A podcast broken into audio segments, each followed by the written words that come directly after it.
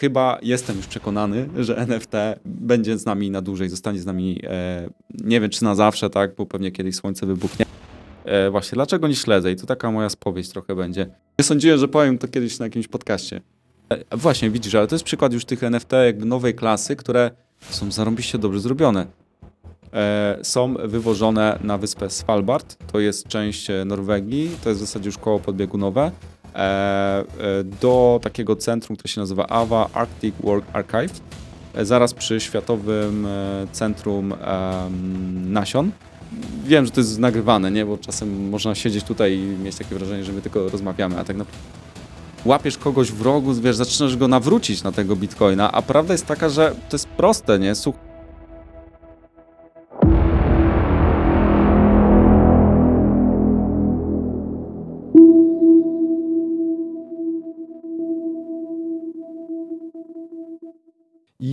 witam Cię w takim razie w moim podcaście. Bardzo miło mi Cię gościć. Cześć, cieszę się, że dotarłem, cieszę się, że mnie zaprosiłeś i bardzo się cieszę e, z wszystkich osób, które podejmą trud e, przesłuchania w ogóle tego podcastu. Ja myślę, że temat będzie na tyle ciekawy, biorąc pod uwagę ostatnie wydarzenia, że na pewno wszyscy się zgodzą. Ja również bardzo dziękuję, że zgodziłeś się wystąpić, udzielić nam rozmowy.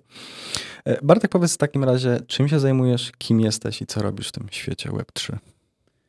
E, Tak, ja myślę, że gdzieś tam e, moja osoba kojarzy się z blockchainem, z tokenizacją i tak dalej. E, Wolę o siebie mówić jako innowator, bo to mnie nie zamyka w jednej technologii, czy w ogóle w technologii, a staram się działać interdyscyplinarnie i, i cały czas poszukiwać jakiejś inspiracji, wzajemnie inspirować się z innymi osobami. Natomiast tak, rzeczywiście głównie zajmuję się technologią blockchain.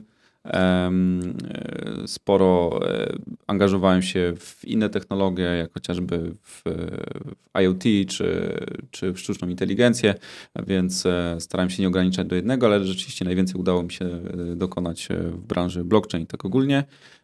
A od początku zeszłego roku skupiam się przede wszystkim na rozwoju swojego produktu, ym, firmy, startupu, razem z zespołem e, wspaniałym, e, tokenizując sztukę i przeprowadzając świat sztuki tradycyjnej, tu trzeba dodać tradycyjnej, jak mówimy o Web3, e, do świata cyfrowego, opartego gdzieś tam właśnie o blockchain. Mhm.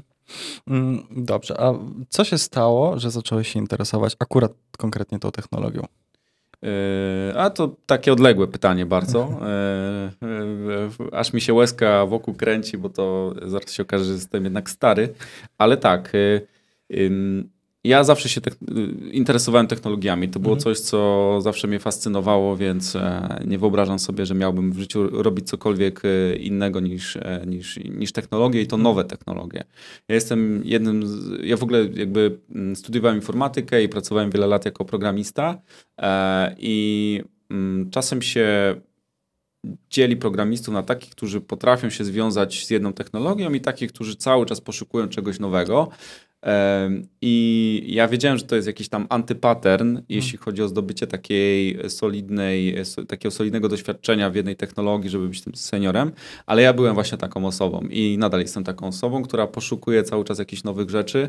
Em, oczywiście, jeśli robisz to odpowiednio długo i odpowiednio mocno się do tego przykładasz, e, to przekłada się na taką e, przekrojową wiedzę z różnych obszarów.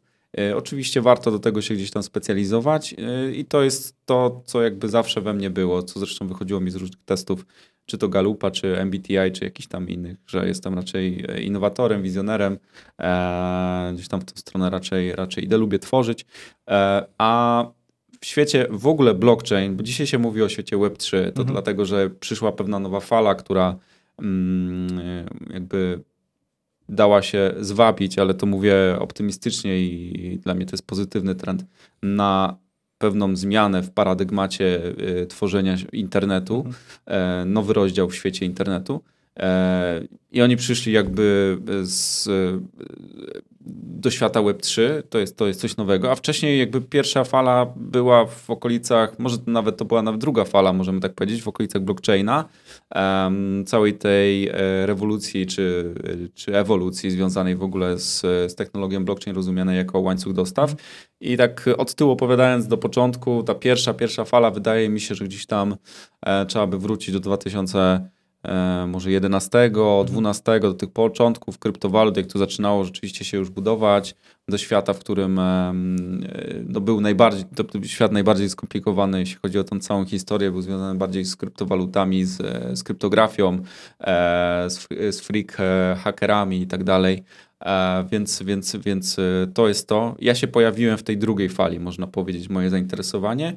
Wzięło się to z tego, że z liceum e, jeszcze znałem e, Szczepana Bentyna, którego pozdrawiam, jeśli nas słucha. Y, I Szczepan e, zaraził mnie taką ciekawością do, do właśnie w ogóle Bitcoina i mhm. wszystkiego opartego właśnie ten paradygmat zdecentralizowany. Oczywiście, jak wszyscy tutaj potwierdzam, że wszedłem za późno, ale odpowiednio wcześnie, żeby się tym zainteresować, zobaczyć pewne wzrosty.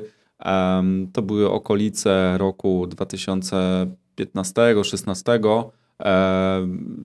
2015 tak moje pierwsze jakby inwestycje, pierwsze, pierwsze artykuły, które czytałem, a 2016 już miałem firmę, która w zasadzie tym się zajmowała, mhm. bo miałem software house, który zajmował się e, tworzeniem aplikacji opartych e, między innymi o blockchain, ale głównie o blockchain. Więc e, tak naprawdę to Szczepanowi zawdzięczam zarażenie tym tematem, aczkolwiek gdzieś tam jeżdżąc po Polsce, robiąc różne eventy przez lata sporo osób spotkałem, które mimo tego, że Szczepana osobiście nie znały, jakby znały jego gdzieś tam mhm. vlogi, wypowiedzi, podcasty, wywiady i tak dalej i, i, zgadzają się i mają podobną ścieżkę jak ja, więc jakby to jest ta ścieżka, którą, którą pokonałem. No super. Czyli wnioskuję, że Szczepan Bentyn, taki ojciec Bitcoina w Polsce e, trochę na początku. Chyba tak, jako, jako ta pierwsza osoba, mhm. która rzeczywiście jedna z pierwszych oczywiście, tak, ktoś tu mógł powiedzieć, że na przykład Rafał Kiełbus też dużo pracy, oczywiście tak, też Rafał Kiełbus dużo pracy wykonał. E, Szczepan się pojawił we właściwym miejscu, w właściwym czasie, on też jako twórca szukał jakiegoś tematu, którym e, e, twórca mm, podcastów czy tam vlogów szukał tematu, którym, o którym mógłby opowiadać. On wtedy wydawał taki, taką, taką serię która ogólnie, podczas której ogólnie zadawał różne pytania i e, jakby ten wątek kryptowalut mhm. pojawił się naturalnie nie? i tak wiele osób gdzieś tam w Polsce zaczęło się tym interesować. Więc tak, to była, to była ta ścieżka. Natomiast y, zawsze poszukiwałem innowacji, więc jak nie tu, to i tak y, znalazłbym swoje zainteresowanie, czy to nie w Bitcoinie, czy nie w blockchainie, czy nie w Web3, to w sztucznej inteligencji, w 5G, w właśnie w, w IoT i tak dalej. To są te tematy, które i tak e, żyję nimi na co dzień. Dobrze.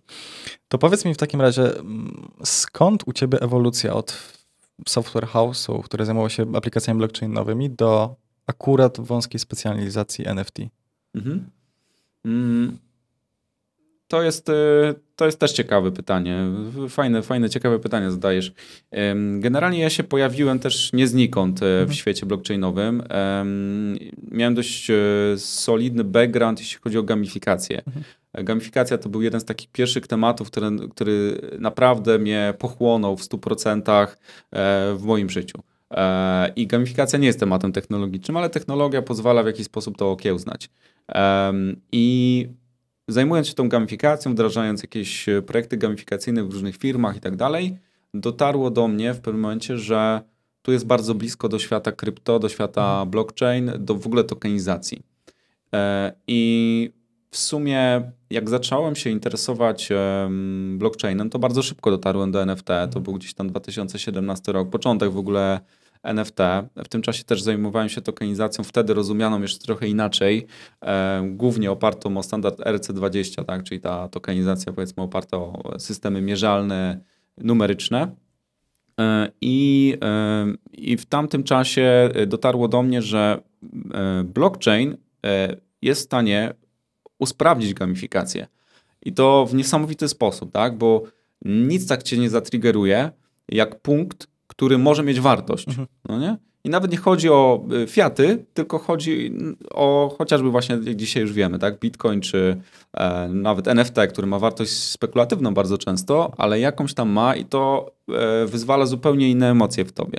Więc e, bardzo szybko to odkryłem i, i właśnie moja firma e, Software House e, zajmowała się, gdzieś tam można to pewnie jeszcze wygooglać, gamifikacją i, i blockchainem, więc bardzo szybko właśnie te, te powiązania połączyliśmy. I pamiętam, pamiętam mój pierwszy taki Mm, pierwsza prelekcja na tematy związane w ogóle z blockchainem to była u Tomka Smusa na Blockchain Alliance pierwszym bodajże w temacie właśnie gamifikacji E, i, e, i tokenów NFT. Więc tak naprawdę można powiedzieć, że ja trochę zataczyłem koło, mhm. bo e, nigdy nie byłem jakimś wielkim fanatykiem Bitcoina, Bitcoin maksymalistą. To jest fascynująca technologia i tak dalej, system. E, też ideologia bardzo mhm. często, no nie?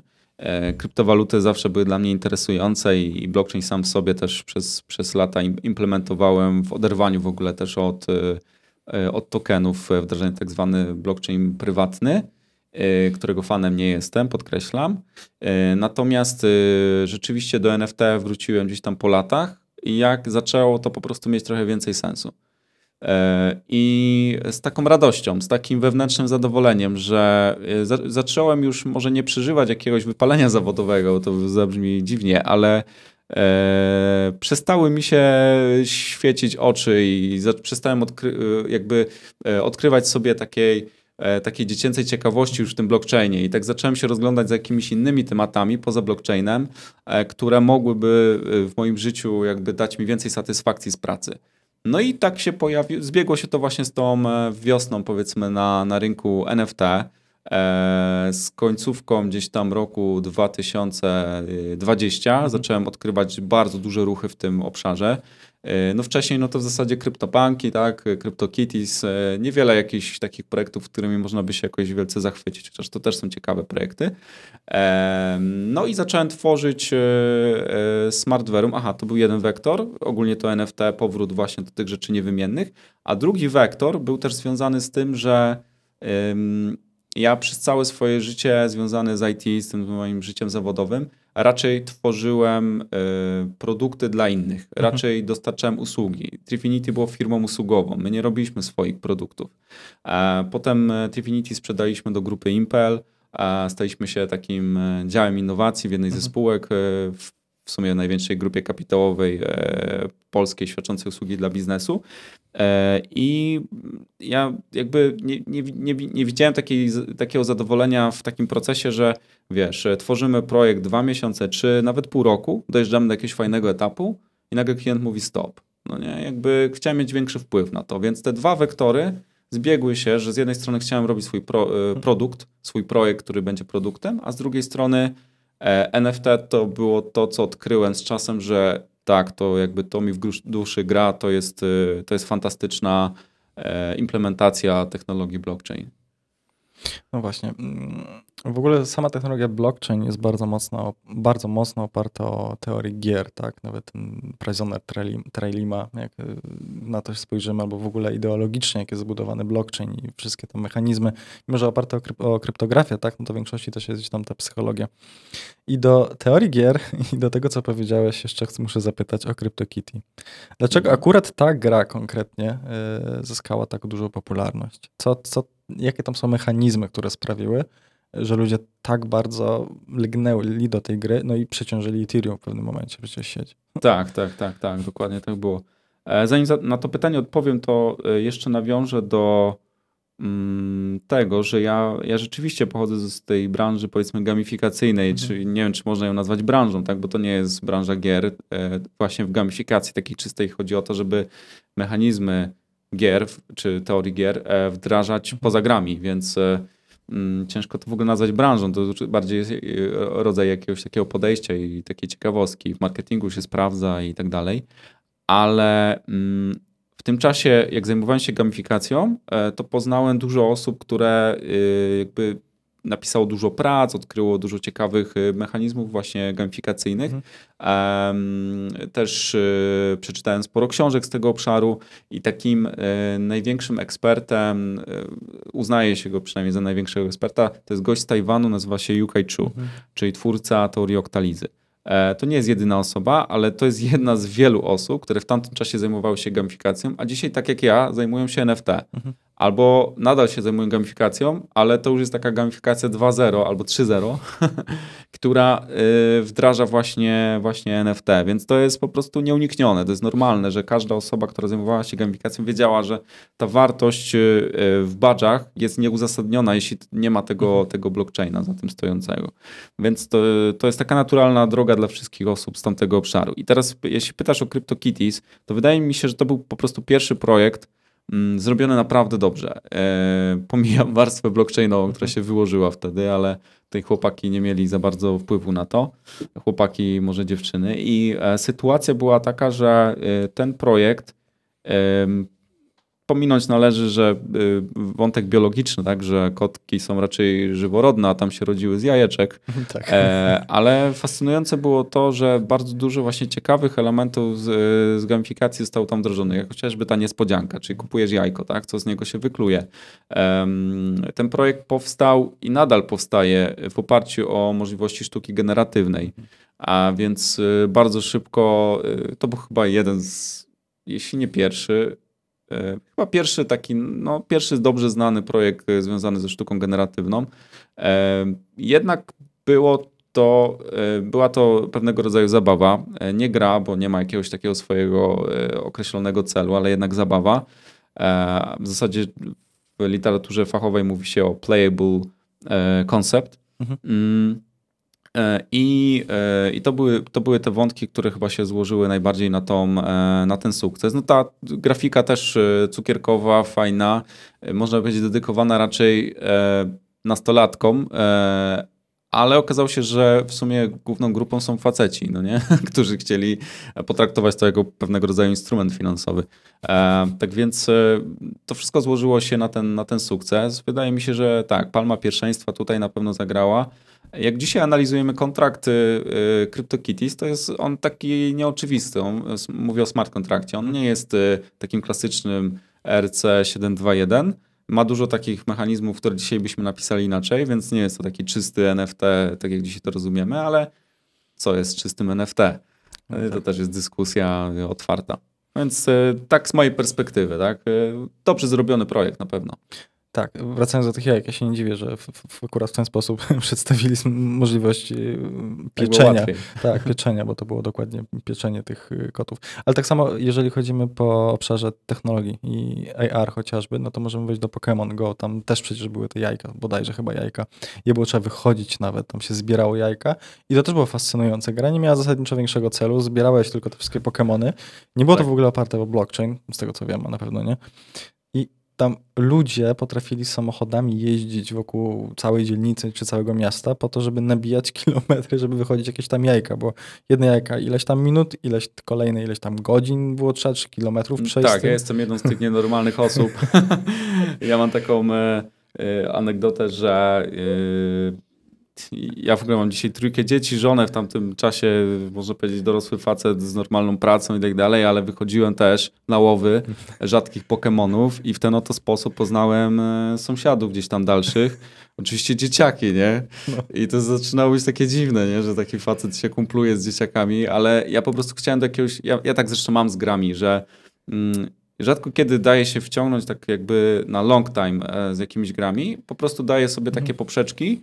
E, wiesz, określam sobie, że muszę tam zdobyć jakieś rzadkie Pokémony albo osiągnąć jakiś, wykręcić jakiś rekord. Mhm. E, dojeżdżam tam i twardo odinstalowuję temat i już do niego nie wracam. Nie? I tam właśnie tak było, nie? że około miesiąca, dwóch miesięcy grałem w to. No tak, i, i ta gamifikacja jest fantastyczna.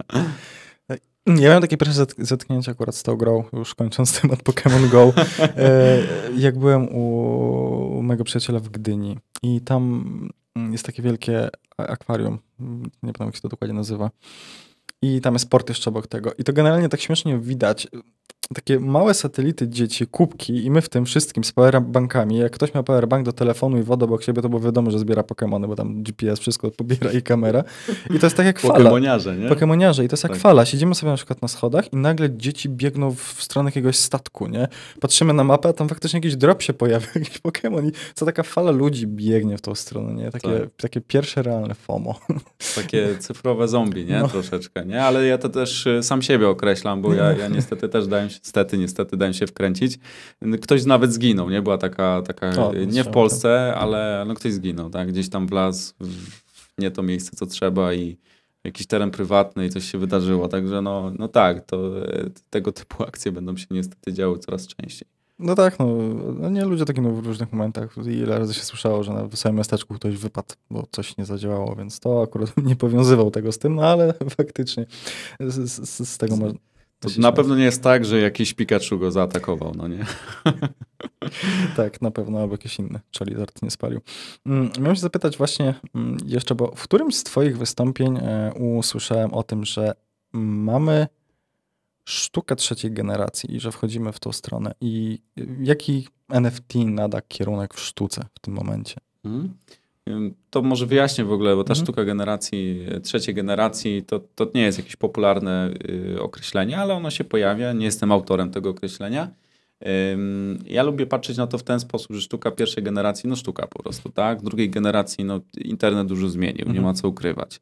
E, ten internet y, zmienił dużo, ale z drugiej strony wiemy, że artyści cyfrowi nie do końca byli poważnie traktowani, e, tak zwani artyści drugiej kategorii, no bo jednak nie mogli sprzedawać. Tak? A mhm. jeśli już sprzedawali, to na zasadzie takiego raczej takiej instalacji, że e, widziałem tego typu e, instalacje na zasadzie, że ktoś coś namalował cyfrowo, mhm E, i sprzedało to razem z telewizorem z wciśniętym pendrive'em. No nie? I jakby dla mnie to jest prototyp NFT w ogóle, bo sztuka cyfrowa oparta na jakimś tam nośniku. To dokładnie jest y, NFT dzisiaj, czyli wjeżdżamy w sztukę trzeciej generacji, e, opartej, czyli miks tak naprawdę art plus Web3. Mhm. E, I NFT zmienia wszystko, zmienia reguły gry nawet na takim płytkim sposobie, poziomie rozumowania, czyli że mogę sprzedawać obrazek, tak? To jakby już na, na y, jakby gdzie jesteśmy dzisiaj. Tego nie można jeszcze było zrobić jeszcze, nie wiem, w 2015 roku.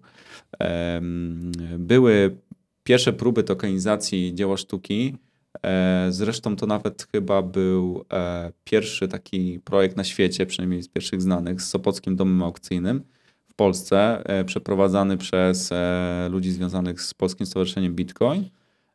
I to było tokenizowane w oparciu właśnie o RC20, czyli to był jakiś tam pierwszy pomysł na to, jak, jak tokenizować. Ale NFT zmieniło wszystko pod tym kątem, nie tylko pod kątem sztuki, ale pod tym kątem, że to jest. Mm, ja lubię robić takie porównanie, że jak spojrzymy sobie na rzeczy na świecie, które można opisać właśnie przez RC20, przez e, tokenizację numeryczną, cyfrową, e, to jest ich sporo, mhm. ale jak sobie porównamy to do rzeczy, które są unikalne w swojej naturze, e, to jest ich o wiele więcej. I podaję tu przykład. Możemy oczywiście zrobić podzbiór RC20, gdzie masz, nie wiem, ileś tam planet, mhm. tak? Raz, planeta pierwsza, druga, trzecia, czwarta ale możemy zrobić w NFT o wiele doskonalej to opisać, bo każda z planet jest inna.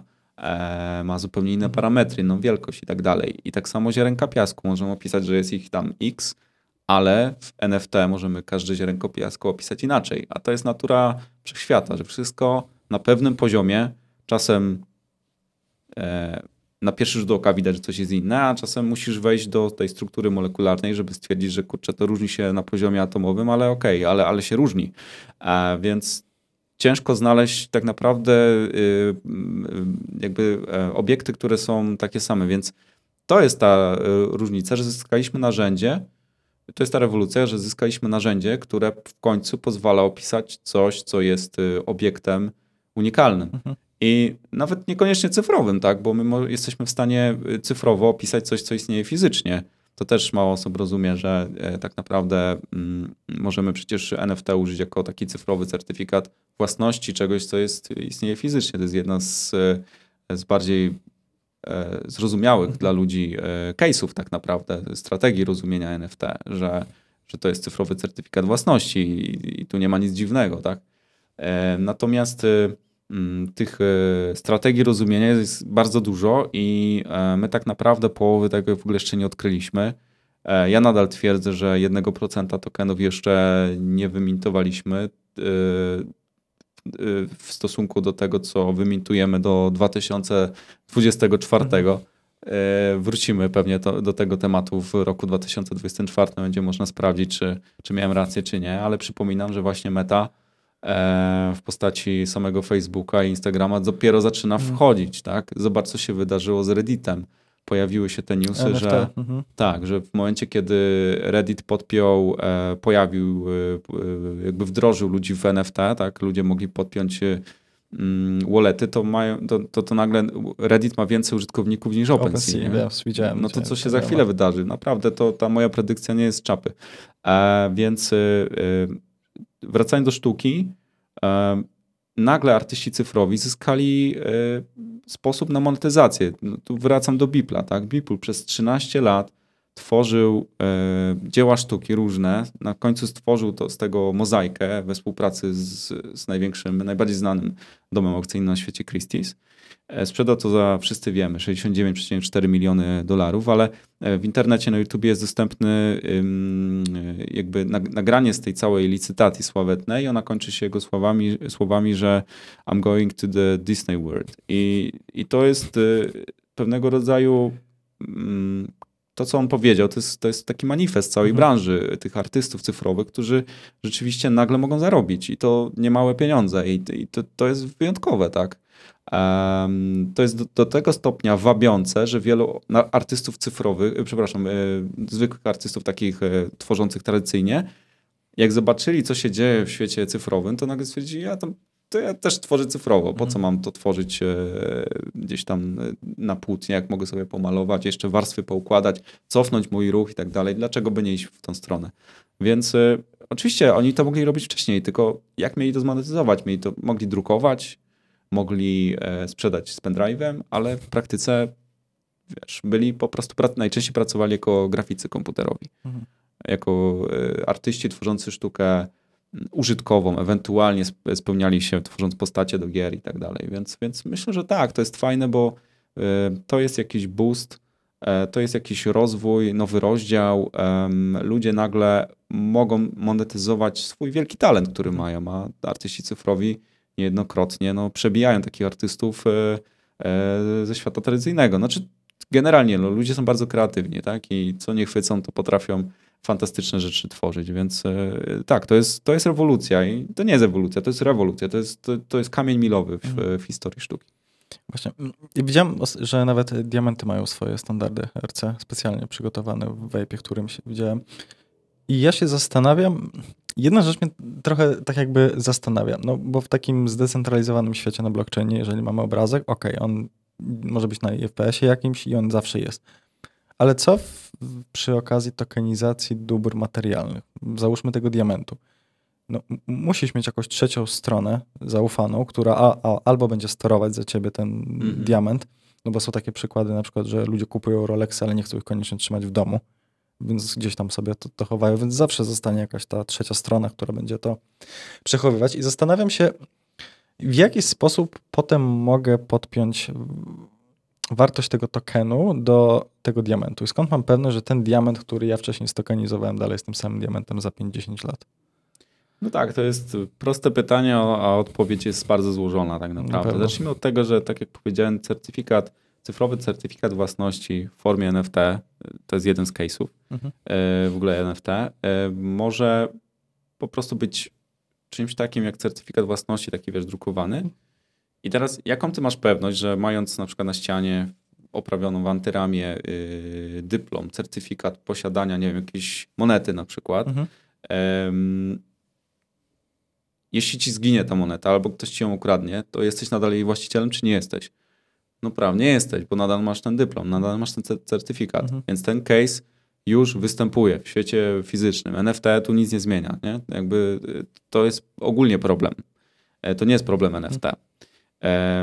My ten problem staramy się w jakiś sposób e, rozwijać, e, bo ja sporo poświęcam czasu na to, żeby w mediach opowiadać o smartware'um, ale mało osób wie o tym, że tak naprawdę robimy o wiele więcej rzeczy i to jest królicza nora, hmm.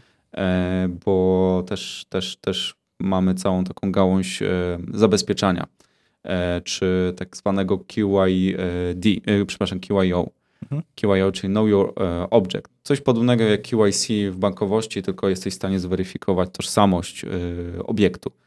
I to jest taka rzecz, o której się bardzo mało dzisiaj mówi. Mało jest startupów na ten temat, mało jest jakichś tam e, gotowych już technologii, ale jeżeli tokenizujemy ten kubek, mhm. który tutaj masz e, i mamy w tym momencie kubek i właśnie NFT z tego, to jak zniszczysz ten kubek, to co się dzieje z NFT-kiem, nie? Właśnie to brakuje tego połączenia, to jest prawda. E, I ja wierzę, że w przyszłości te połączenia oczywiście powstaną. Jestem pewien tego, bo sami tworzymy te mhm. połączenia Oczywiście mam nadzieję, że te połączenia będą jak najbardziej doskonałe, jak najbardziej będą przenikały między tymi dwoma światami. To mnie w ogóle fascynuje. To jest jedna z takich rzeczy, która zawsze mnie rozpala, właśnie łączenie dwóch światów. Tak? Smart Verum w ogóle powstało jako ta nazwa. Smart, smartphone, smart contract i tak dalej. Verum e, jako łacińskie określenie czegoś unikalnego, jedynego i tak dalej i łączymy dwa światy, przeszłość z przyszłością, powstaje teraźniejszość. I tak samo właśnie tutaj ważny temat zacząłeś, czyli e, co jest obiektem fizycznym, co jest obiektem cyfrowym, jak to połączyć, gdzie jest to łączenie. E, I na pewno w wielu miejscach na świecie już opracowane są różne protokoły, standardy, E, formy certyfikacji, które jak najbardziej będą e, pozwalały nam połączyć te dwa światy.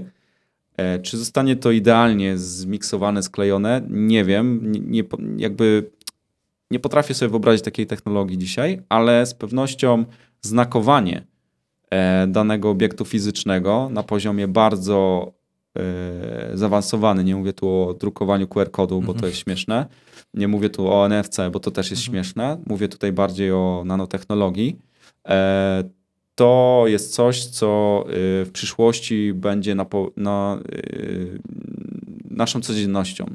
E, nie wierzę za bardzo w to, że obiekty będą tokenizowane dla monetyzacji e, w formie masowej, czyli że czasem się mówi, są tacy, tacy wariaci, tak? ja to nazywam, ale E, sam się zastanawiałem kiedyś, czy to jest możliwe, że wszystko będzie tokenizowane. Mm. Właśnie Szczepan na przykład też mówił, że wszystko będzie tokenizowane, każdy będzie się tokenizował i tak dalej. I przez długi czas miałem taki wewnętrzny sprzeciw. Nie, niemożliwe.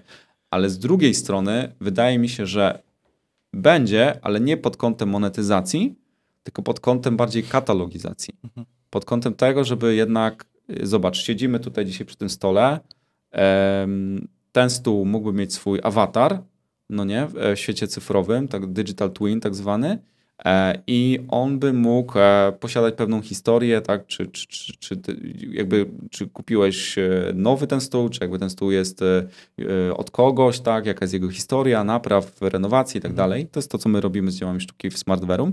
Ta cała historia jest mega cenna, w szczególności staje się cenna, jeśli na przykład dochodzi, nie wiem, do jakiejś zbrodni, tak, i teraz wyobraźmy sobie technikę, która zabezpieczałaby obiekty, każdy obiekt byłby znaczony, każdy obiekt miałby informację o geolokalizacji i teraz, nie wiem, e, ktoś próbuje sobie stworzyć jakieś alibi, że tak naprawdę to nie miał tego obiektu w, w domu e, w tamtym czasie, no ale z blockchaina wynikałoby, że ma.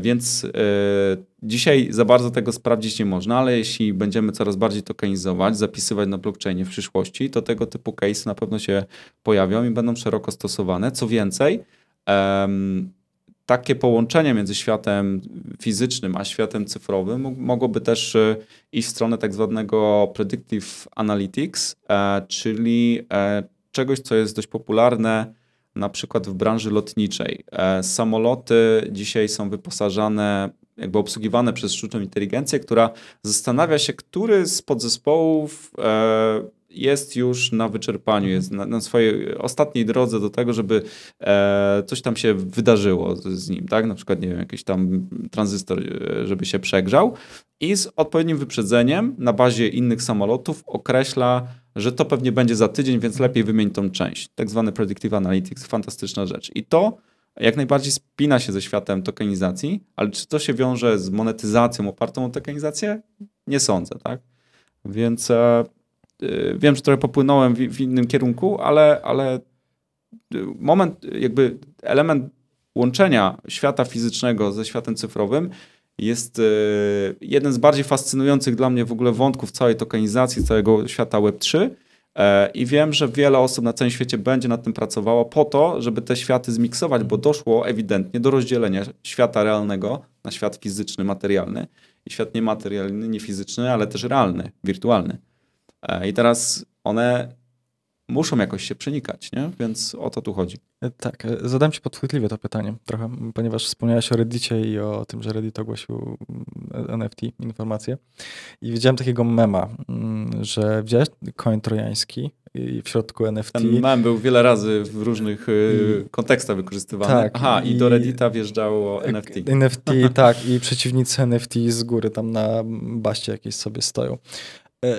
Tak patrząc po komentarzach na, na, poprzednich filmach, gdzieś tam na materiałach, na reelsach, które robię właśnie o NFT, zwłaszcza temat NFT wzbudza bardzo dużo emocji. I mam wrażenie, że ludzie nie do końca rozumieją dalej o co chodzi z tą technologią NFT. Dla nich NFT to jest taki buzzword, na którym widzą właśnie jakieś tam obrazy kwadratowe, małpy czy inne. Mhm. Natomiast nie do końca ludzie chcą zrozumieć, co dalej stoi za tą technologią, jakie możliwości są. No i dlatego stąd było moje pytanie o e, diamenty. Czy NFT jakiś ma use case taki naprawdę, czy to tylko... Wiesz co, jeśli chodzi o diamenty, to ja na przykład jestem dość sceptyczny, jeśli chodzi mhm. o tokenizację tego, e, dlatego że e, uważam, że bez e, tokena NFT można spokojnie opisać e, właściwości diamentów. I robił to startup parę lat temu, Everledger. Wrzucał to na blockchain, mhm. ale w formie zapisów po prostu. E, bo można zmiksować e, unikalne parametry diamentów w stronę takiego powiedzmy DNA, mhm. tak? jakiegoś hasza, który opisuje doskonale. Tam chodzi o barwę, chodzi o wielkość, chodzi o odpowiednie tam szlify. Mhm to wszystko miksując razem, e, masz unikalny numer, tak mówiąc już, e, skracając to do matematyki wszystko, więc e, NFT nie jest tu potrzebne tak naprawdę, ale w wielu case'ach NFT nie mhm. jest potrzebne, jednak się pojawia, bo jednak jest ten wątek marketingowy, PR-owy i tak dalej. I, i, i tak, ja tego nie przeczę tutaj, tak? Y, często marketing jest y, mega ważnym elementem biznesu, więc dlaczego by tego nie użyć? Natomiast ja nie jestem apologetą e, NFT, tak? Mhm. Teraz będę przekonywał kogoś, że to, ojej, NFT jest ważne do tego i do tamtego i tokenizowałbym podpałkę do grilla i e, wiewiórki i w ogóle wszystko, tak? Nie, wcale nie, y, ale uważam, że do takich rzeczy jak dzieła sztuki na mhm. przykład zdecydowanie się nadaje. A w przyszłości, tak jak mówię, będzie ważne do tego, żeby katalogizować, do tego, żeby archiwizować, do tego, żeby śledzić łańcuchy dostaw. Technologia oczywiście się y, upowszechni, będzie tańsza, będzie bardziej sprawna. Wyobrażam sobie, że będzie taki dzień, e, w którym pewnie ten wywiad, wiesz, komuś y, wybije jeszcze raz na tym, na, mhm. na YouTubie, bo Bartek powiedział coś 5 lat temu czy 10 lat temu, ale wyobrażam sobie taki dzień, że na przykład OLX wejdzie w NFT, bo powszechnym będzie to, że każdy obiekt będzie miał przypisany do siebie NFT e, po to, aby właśnie być nie nośnikiem wartości, ale być nośnikiem po prostu pewnej historii mhm. E, opisanej na trwałym nośniku, jakim jest blockchain. I wtedy, wiesz, sprzedając, nie wiem, jakiś zabytkowo, zabytkowy kredens, normalne będzie to, że od razu dojdzie do transferu NFT, no bo o to będzie chodziło, tak? I, e, i zobacz, mając taką jasną historię tego kredensu na na blockchainie. On jest zabytkowy, pochodzi z jakiejś tam, nie wiem, z XVIII wieku. Jakby, zobacz, ile pracy masz mniej do tego, żeby zweryfikować, że to jest dokładnie to, o co ci chodziło.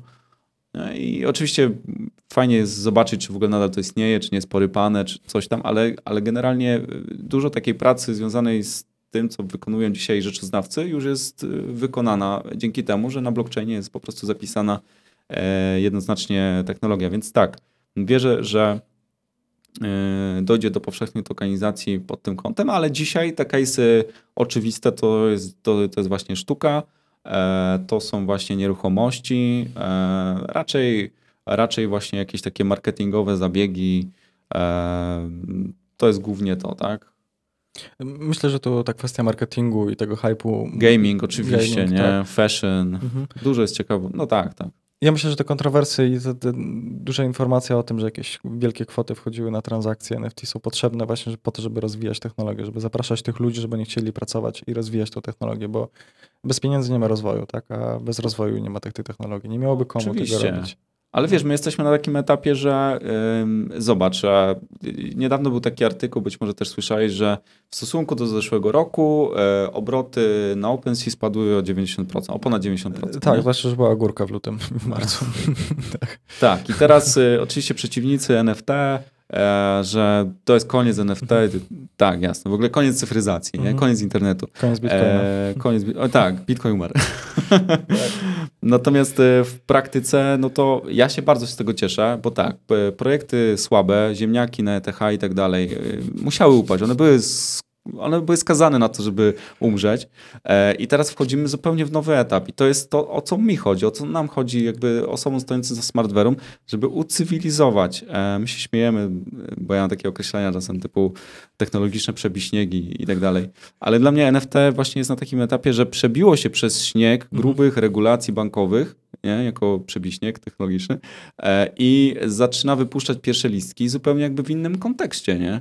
E, co z tego, że były jakieś różne technologie e, na całym świecie wcześniej, mhm. jeśli to nie nadaje się do tego, żeby poważnie e, jakby osadzić się w biznesie, za każdym razem nie martwić cię o to, że na przykład się o to, że sprzedasz coś i kupujący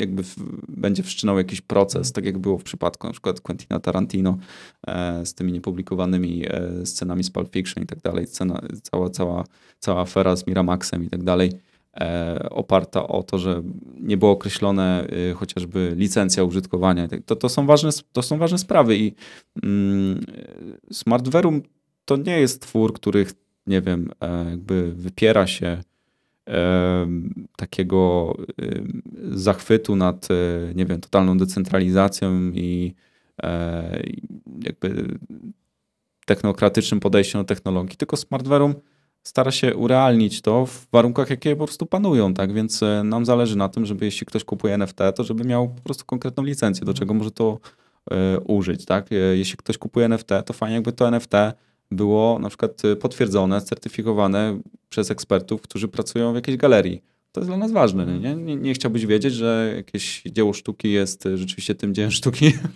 No tak, zwłaszcza, że tak jak rozmawialiśmy wcześniej o jakichś papierowych licencjach, one też również są podrabialne. Tak? Jest możliwość, że ktoś może to podrobić. Tak, tak samo jak obraz, jak i certyfikat. Oczywiście i y, i my jesteśmy na takim etapie właśnie, tego jeszcze wrócę do tej pierwszej mhm. myśli, bo tutaj jest myśl do myśli, wiadomo, ale pozwalam sobie na takie dygresje do dygresji em, z góry szacun do wszystkich, którzy się połapią, ale okej. Okay. E, pozwalam sobie na te dygresje do dygresji, bo ten wywiad ma w, ta rozmowa ma formę taką dłuższą. Zwykle mhm. staram się trzymać e, te myśli w sposób taki ustrukturyzowany, ale wracając do tej pierwszej myśli, czyli e, jesteśmy dzisiaj, wydaje się, że spadliśmy gdzieś, że to jest koniec, mhm. ale nie, to jest początek nowego. E, my na tych zgliszczach czasem trzeba zniszczyć, żeby zbudować, to jest normalne. E, I na tych zgliszczach budujemy zupełnie jakby inny, inny, inne rozumienie tokenizacji. Mhm. E, potrzebowaliśmy tego upadku, tego y, ktoś musiał nam z baseballa w głowę uderzyć, żebyśmy stwierdzili, kurczę, to nie tędy droga, to nie chodzi o to, żeby tokenizować marchewkę, warzywa i w ogóle jakieś tam inne rzeczy, tylko chodzi o to, żeby wartościowe rzeczy, te, które ludzie chcą kupować, a nie te, które chcą kupować, bo są na NFT, to już jakby te, cieszę się, że to mamy ze sobą, mhm. tą lekcję odrobiliśmy i zobacz teraz, ostatnie nie wiem, spójrzmy tylko na ostatni miesiąc, ile masz projektów w mediach. Te projekty raczej są wartościowe, mhm. nie? E, pomijam, czy kryptoznaczki są wartościowe, czy nie są wartościowe. Dla mnie są bardzo ciekawe. E, pomijam stosunek może do Poczty Polskiej, ale, ale tam jest współpraca w ogóle z Polską, e, z Polską e, Agencją Kosmiczną która może jakiegoś wielkiego wpływu na historię podboju, podboju kosmosu nie ma, ale to jest ciekawe. Mnie akurat kosmos interesuje, y, więc e, to jest w ogóle fajny motyw, żeby połączyć kosmiczną technologię i kosmos. Do tego masz polską wytwórnię papierów wartościowych w tym mhm. jednym projekcie kurczę, no gdzie takie kolaby w zeszłym roku? No nie? No właśnie. E, do Smartware'u dojdziemy chwilkę później mm, i cieszę się, że powiedziałeś, że mamy przebijające się przebieśniegi w postaci projektów NFT. Chciałbym zapytać się, jak globalne, jak, jak w ogóle duże brandy, duże marki już do tego zaczynają podchodzić i zacznijmy może od najpierw globalnie, czyli mhm. bardziej zachód, Stany, a potem przejdziemy właśnie do tych polskich projektów. No tak, jeśli chodzi o Stany, no to to jest rynek, na który my akurat się obecnie nie wybieramy ze względu na y, trudne, trudną sytuację regulacyjną. Zresztą mhm. w Europie też jest trudna sytuacja regulacyjna, ale to akurat ujarzmiliśmy, ogarnęliśmy. E, z prawnikami, no to trzeba podkreślić, bo y, to nie jest tak, że ludzie od IT w ogóle znają się na wszystkim, nie? To tak nie mm, jest. Więc cieszymy się, że tę pracę interdyscyplinarnie można wykonać.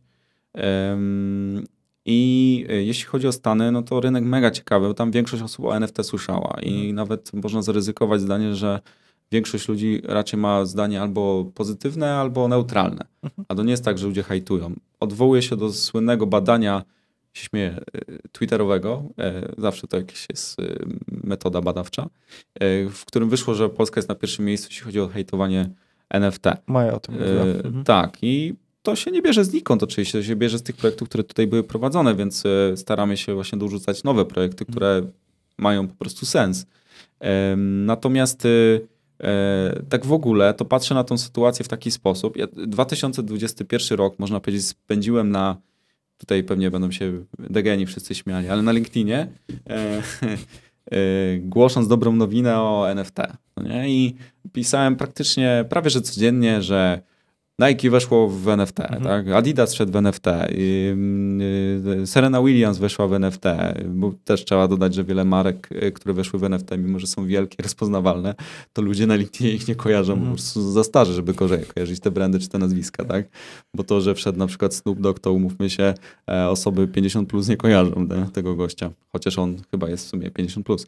E, No na pewno, widziałem ostatniego wywiad jakiś, to już taki mega stary, jak się zobaczy jego pierwsze jakieś teledyski, to on taki gładki, już taki starszy, zjarany dziadek.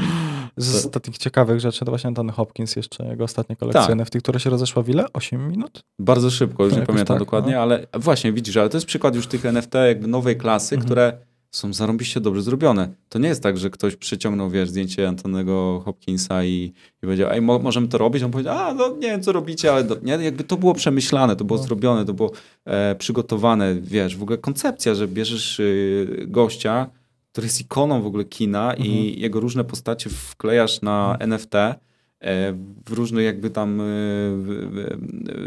w, różnych wizualizacjach. To jest, to jest zarąbiste, to jest bardzo fajny projekt. Ale wracając do 2021, e, tak jak mówię, co- codziennie starałem się pisać, że coś się wydarzyło w NFT, aż w końcu po prostu puknąłem się w głowę i stwierdziłem, że kurczę, to nie ma sensu odtwarzać cały czas tego, że ci weszli w NFT, tam ci weszli w NFT. Generalnie chyba jestem już przekonany, że NFT będzie z nami na dłużej, zostanie z nami, e, nie wiem czy na zawsze, tak, bo pewnie kiedyś słońce wybuchnie, ale generalnie na długi czas.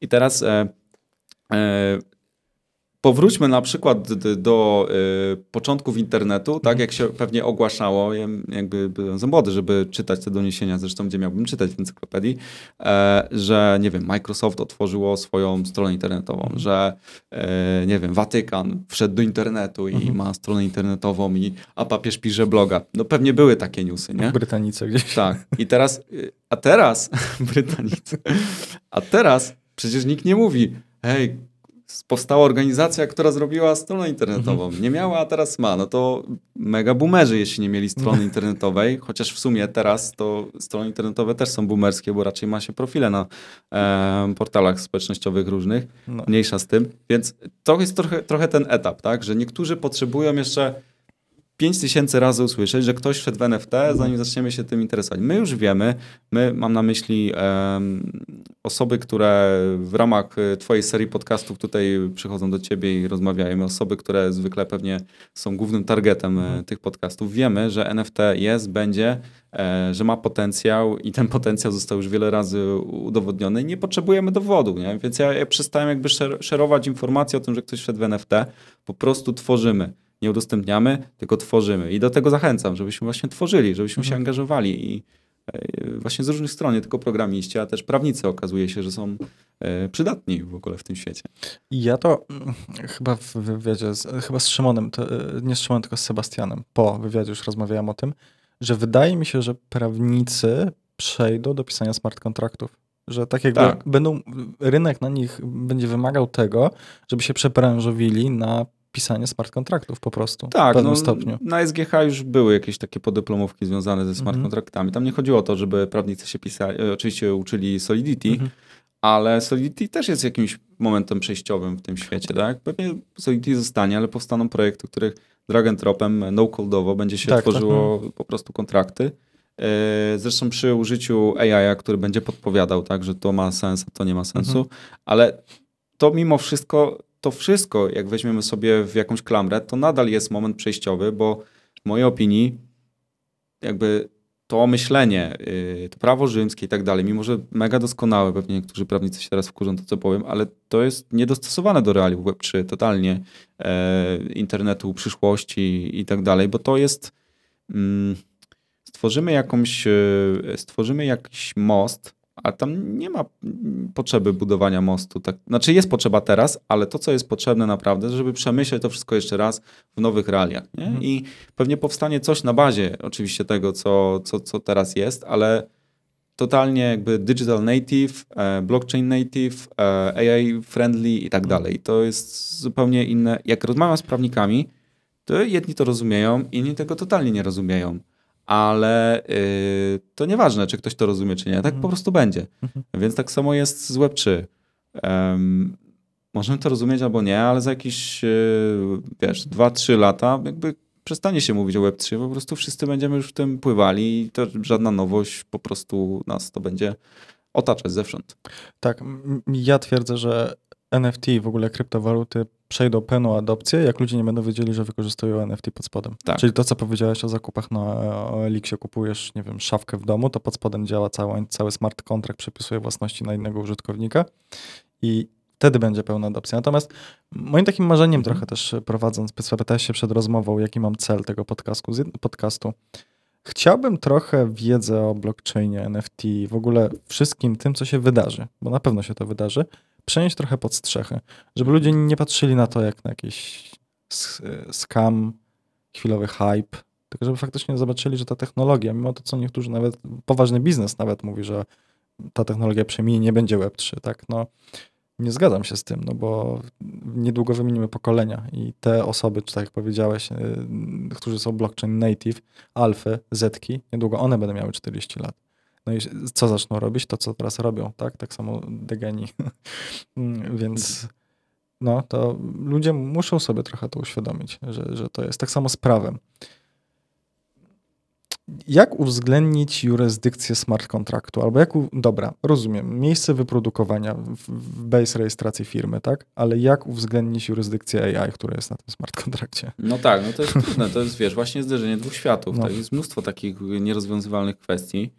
Yy, pamiętam jeszcze, jak, yy, dobra, nie będę zdradzał kto, bo to nieważne, mhm. ale ktoś po, e, poprosił mnie o to, żebym wystawił fakturę e, i mówię, dobra, to podaj NIP. I w ramach NIP-u ktoś mi wysłał e, adres e, kontraktu, tak? mhm. który, który dla niego, wiesz, był po prostu DAO, był mhm. jego organizacją, więc jakby wszystko gra. I to jest zderzenie tych dwóch światów. No, no. Poszliśmy do Yy, wiesz, do księgowej. Księgowa odesłała nas do radcy prawnego. Radca prawny zaangażował prawnika. Cała tak naprawdę operacja, nie wiem, czy nam się opłacała, żeby w ogóle wystawić tą fakturę, ale mniejsza. Ktoś nam powiedział w końcu, to nie jest wasz problem, mm. tylko tej drugiej osoby. No, no, dobra, to zrobiliśmy taką fakturę. E, ale tylko pokazuje właśnie, że te światy są po prostu niekompatybilne, więc będzie, e, będą, będzie potrzeba głębokiej integracji a to z kolei wymaga wywrócenia pewnych podstaw, które, fundamentów, które są dzisiaj. No i fajnie, no jakby cały czas możemy budować. Ja tam się cieszę jako osoba, która lubi budować i mhm. czerpię z tego satysfakcję.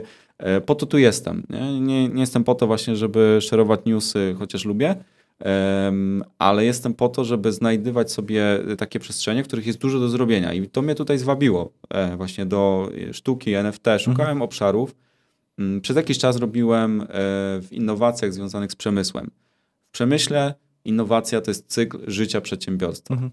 cykl życia organizacji. Jak dojeżdżasz do momentu, gdzie um, już nic jakby nie przechodzi przez innowację, to znaczy, że prawdopodobnie za chwilę umrzesz, mhm. bo o to chodzi w firmie, że cały czas trzeba automatyzować i optymalizować i jakby wywracać, zadawać pytania i, i szukać odpowiedzi. Ale ym, ym, sztuka jest e, na tyle wdzięcznym tematem, że innowacje traktuje zupełnie w inny sposób. Innowacja jest e, jakby mile widziana po prostu, mhm. wiesz, to jest jakby część kreatywności. W ogóle artyści są bardzo kreatywni, e, więc jakby szukanie, szukanie innowacji, która wspiera sztukę jest zupełnie inaczej odbierana przez tubylców czy mhm. tambylców. Tumblezoo. Właśnie. I a propos wszystkich zawiłości prawnych i poprzedniego hejtu NFT w Polsce, jednak powstają jakieś inicjatywy NFT w Polsce. Czy mógłbyś mi opowiedzieć o tych najciekawszych? albo w tych, których jako Smartware'um ostatnio braliście udział? Inicjatywy związane z NFT. Mhm. Mm, znaczy, raczej powstają inicjatywy związane z blockchainem i mhm. samym Web3, tak? I to o tym na pewno warto wspomnieć, chociaż e, są jakieś różne twory typu NFT Poland, e, ale przyznam, że nie śledzę tego, mhm. bo e, właśnie dlaczego nie śledzę? I to taka moja spowiedź trochę będzie. Nie śledzę tego do końca, bo ich spojrzenie, mm, w sensie spojrzenie wielu osób na temat NFT w Polsce jest takie na zasadzie tokenizujemy coś, a to oznacza, że będziemy robić crowdfunding. Mhm. Tokenizujemy coś, a więc to oznacza, że robimy jakiś community wokół jakichś obrazków, mhm. nie? E, że robimy whitelisty i tak dalej. Jakby nie jestem jakiś e, wielkim zwolennikiem, ani przeciwnikiem, ani zwolennikiem. W ogóle mnie to nie kręci tak naprawdę. Więc pomimo, że siedzę po uszy w NFT-kach, to raczej patrzę na NFT jako medium, jako po prostu, wiesz, jakbyśmy się cofnęli ileś tam tysięcy lat temu i wiesz, i to jest, to jest ten moment, jak ktoś odkrył, o, marmur, można w ogóle z tego coś robić, nie? Wiesz, mhm. oczy takie, opowiada wszystkim dookoła, co ty marmur, przecież robi się w kamieniu, a nie w marmurze. to jest ten moment.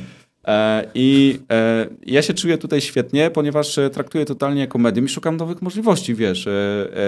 Próbuję szukać takich mechanizmów typu wow, czyli w ramach MetaMaskar mam dwa NFT-ki i wtedy na przykład mam możliwość zdobycia trzeciego, albo on się automatycznie pojawia, albo mhm. mam, nie wiem, jakieś utility, które mogę on-chainowo, off-chainowo opisać. Szukam jakichś możliwości, palenie, nie palenie, wiesz, jakby podchodzę do tego bardzo technicznie nie? i szukam e, odpowiedzi u osób ze świata sztuki, czy ich to w ogóle kręci, czy im to jest potrzebne. Okazuje się, że e, artyści są mega kreatywni i oni już wy, wymyślali takie akcje typu kup trzy moje prace i tylko osoba, która ma trzy prace może kupić czwartą, a jak mhm. nie masz trzech prac, to zapomnij, nie? E, a na blockchainie my to możemy oprogramować, więc wow.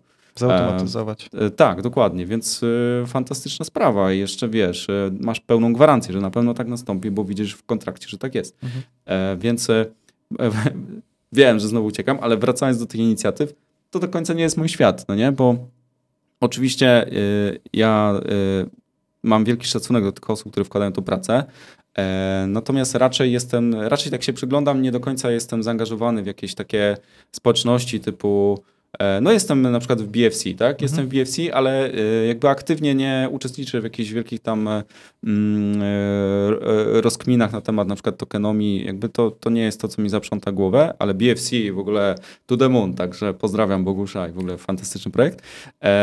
Albo projekt, wiesz, Ahoy, też jest taki ze świata... Grzegorza. Tak, mhm. Grzegorza Roga i też jakby fajnie, to jest super sprawa, ale znowu, to nie jest do końca to, o co mi chodzi.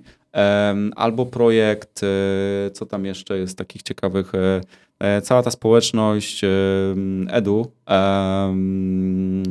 Burnejki. Mirka Burnejki. Mirka mhm. Burnejki, tak, też bardzo fantastyczny projekt, ale wiesz, to jakby to nie jest to, nie? Gdzie jakby to nie jest to moje spojrzenie na, na NFT. nie znaczy, że ja mam lepsze czy gorsze, w ogóle nie wartościuję, tylko mi o co innego chodzi. Ta innowacja u mnie to jest jakby w odkrywaniu włączeniu w ogóle świata tradycyjnego z, z, z cyfrowym, a to nie do końca może się odbyć przez, wiesz, kreowanie zamkniętego, zamkniętego hermetycznego kręgu na Discordzie. Bo ci ludzie ze świata, wiesz, sztuki, oni niedawno dopiero Instagrama odkryli, no nie? Niektórzy jeszcze nie odkryli w ogóle Facebooka, no. a ty będziesz im mówił, wiesz, o Discordzie, to jest y, dla nich nie do przeskoczenia, nie? Więc jakby y, staram się odczarowywać NFT w ogóle z całego y, świata buzzwordów typu klucze prywatne, publiczne, metamask, coś tam, y, blockchain i w ogóle Web3. Wcale nie muszę ludziom tłumaczyć, co to jest Web3, żeby wytłumaczyć, co to jest NFT. Koncepcja NFT jest bardzo prosta. Wyobraź sobie wyobraź sobie przedmiot mhm. w świecie fizycznym, dowolny, to będzie ten telefon. E, I teraz wyobraź sobie, że możesz komuś e, ten przedmiot w świecie cyfrowym dać, zabrać, sprzedać. Normalne, z plikami tego nie zrobisz. A tutaj proszę bardzo, jeden przedmiot jest w jednych rękach, mhm. w jednym miejscu. Wow, to jest właśnie to. I jakby to zdanie, które teraz powiedziałem, oczywiście skrótowo, mm, nie musiałem do tego mówić blockchain, nie musiałem mhm. do tego mówić fee na Ethereum i tak dalej. To jest totalnie niepotrzebne, uważam, żeby ludziom tłumaczyć samo NFT, więc ja się raczej skupiam na tym, żeby ludzi zaprosić do tego świata. Żeby zaprosić do tego świata, to trzeba odpowiednio, wiesz, przedstawić to i usprzątać to, to, to, to, co się odbywa. Oczywiście z wielkim szacunkiem, tak jak mówię, fajnie, ja też się czuję degenem w pewnym sensie, ale na zewnątrz trzeba ten komunikat skierować trochę inaczej, żeby w ogóle ludzie chcieli przyjść i nie czuli się obco. Mhm. Żeby nie wymachiwać, że nasze jest lepsze, wy jesteście źli. Tak, tak chociażby koła. to, ale ludzie, wcale nie musisz im wartościować, że to jest mhm. lepsze, to gorsze, żeby ludzie się nie czuli zaproszeni, no bo e, wiesz, e, to jest metajęzyk w ogóle cały, mhm. nie? My tego już nie wyczuwamy, bo jesteśmy w środku, ale ja się z tym zderzyłem e, w 2015 roku, próbując skoczyć, wiesz, w Bitcoina, wchodzę na stronę Bitcoina, i wiesz, tak, z takim zacięciem, nie? Dobra, e, zajmiemy się teraz e, nauką Bitcoina. Mhm. O co chodzi, nie? Wszedłem na stronę bitcoin.com i czytam. I tam w ogóle pierwsze, co dostałem informację na twarz, to jest ściągnij pełen węzeł Bitcoina. I ja zacząłem to ściągać, nie? I myślę, że o to chodzi, wiesz, no. że jak mam pełen węzeł Bitcoina, to znaczy, że mam Bitcoina. E, wiesz, totalnie ciężkie i trochę jesteśmy na tym etapie, tylko że z Web3 na zasadzie chcesz wejść w Web3, musisz kupić, wiesz, w ogóle manę, żeby być w Decentralandzie i tak tam jest po prostu tyle projektów, hashtagów, że nie ogarniesz tego. No. I spoko, wiesz, są e, projekty typu e, na przykład, nie wiem, Hashup, który e, w ogóle uwielbiam i polecam, ale on jest do określonego targetu, nie? To jakby nie pójdziesz do takiej branży gamingowej dla osób, które uwielbiają grać w gry na komputerze. Chowali się na Age of Empires 2, ewentualnie w Diablo 2 mhm. Albo 1. I teraz nagle e, zachwycą się hashupem. No nie, bo ta bariera po prostu jest na tym etapie komunikacyjnym e, zbyt wysoko, nie? Właśnie w jednym wątku na LinkedInie pod jakimś postem odnośnie nowego i starego biznesu, już tak to trochę zgeneralizuję, e, jeden komentarz się właśnie pojawił, e, że im częściej będziemy używać słów jak wagami, GM albo innych, to tym ta adopcja trudniej będzie następować. No bo faktycznie to, co powiedziałeś, na przykład jak zapytasz się kogoś, na czym polega kopanie bitcoinów, to albo nie będzie wiedział o co chodzi, albo pomyśli no, jakieś matematyczne zagadki, ale po co, nie? Ale nikt nie wie, że oni szukają tej known z konkretnej liczby kop kopiąc tak naprawdę dopasowują haszy do tej trudności z przodu. Mhm. I tego nikt w ten sposób nie tłumaczy, tylko kopie bitcoiny. A co znaczy kopie bitcoiny? Nawet ludzie, którzy rozmawiają czasem o kopaniu bitcoinów, nie wiedzą, na czym polega kopanie bitcoinów. Ale zobacz, że my jako edukatorzy mamy czasem taką e, pokusę, że e, żeby wytłumaczyć ludziom w ogóle, nie wiem, że można przelać wirtualną walutę w postaci mhm. bitcoina, to ja muszę wytłumaczyć różnicę między proof of work, proof of stake, e, obliczanie hasza, E, w ogóle najlepiej generowanie klucza prywatnego, publicznego, nie? Jak to jak się przebiega. E, historię w ogóle Bitcoina, włącznie z tym, czy Satoshi Nakamoto był, był nie wiem, kobietą, mężczyzną, czy w ogóle kosmitą, kosmitą a może sztuczną inteligencją. I wiesz, i, i to jest trochę tak, jak łapiesz kogoś w rogu, wiesz, zaczynasz go nawrócić na tego bitcoina, a prawda jest taka, że to jest proste, nie? Słuchaj, jak chciałbyś komuś wytłumaczyć stronę internetową, to ja pamiętam, moja babcia świętej pamięci e, mówi, e, mówiła do mnie, z, z, sytuacja zabawna, bo e, tak, to jest jedna właśnie z, jeden z tych przykładów, gdzie wcale nie trzeba dużo tłumaczyć. E, mówi do mnie, a co to są w zasadzie, Bartek, powiedz mi, co to są te strony internetowe, to wiesz, dawno, dawno temu. A mówię, babcia, to jest e, tak jak telegazeta, nie? tylko nie wpisujesz numeru, tylko wpisujesz mhm. adres www, nie? I na komputerze, nie na, na telewizorze. I ona zakumała to, wiesz, 3 sekundy. Albert Einstein tak mówi, że jak coś naprawdę rozumiesz, to jesteś w stanie to wytłumaczyć babci. I proste. Więc e, ja oczywiście rozumiem ten fenomen socjologiczny, że my chcemy się w jakiś sposób wyróżnić. To, właśnie, I dlatego to... mówimy, wiesz, mhm. GM i tak dalej, ale to jest jakiś kod, wiesz, subkultury, nie? Wiesz kto pierwszy zapoczątkował GM? Nie wiem, nie mam pojęcia. Y, najbardziej tajemniczy Cyberpunk 6529, jego numer, on w ogóle w Nikozi teraz mocno. To był jego no, pierwszy tweet. No. 2000, nie chcę pomylić, 21 chyba, znajdę może tego tweeta i tu wrzucę. Nawet ktoś potem próbował zrobić NFT z tego tweeta jako pierwsze first GM. Y, tak, y, ale zobacz, powiedziałeś słowo telegazeta. ja wiem, co to jest telegazeta, ale myślisz, że jak ktoś dostał pilot od telewizora, który już ma podłączenie do Netflixa, w ogóle działać wejście do, na przykład, ja mam pilot do telewizora taki malutki, tam mam dwa guziki w zasadzie, no dobra, trochę więcej. Netflix, e, Amazon Prime, podgłośnij, zmień kanał no i tak, okejkę. I tam nie ma tym, telegazety. Ja wiem, bo my jesteśmy na tym etapie, że teraz trzeba wytłumaczyć, co jest telegazeta. No. to słuchajcie, to jest coś takiego jak internet, nie? Tylko, Tylko w telewizorze. I zmieniając się kanały, zmieniały się strony. Oj, Jesus. A to można bez kiedy porównać, nie? Dobre porównanie. Ale z jednej strony ja wiem, dlaczego tak ludzie to tłumaczą i dlaczego ja sam pewnie tak to tłumaczyłem na początku.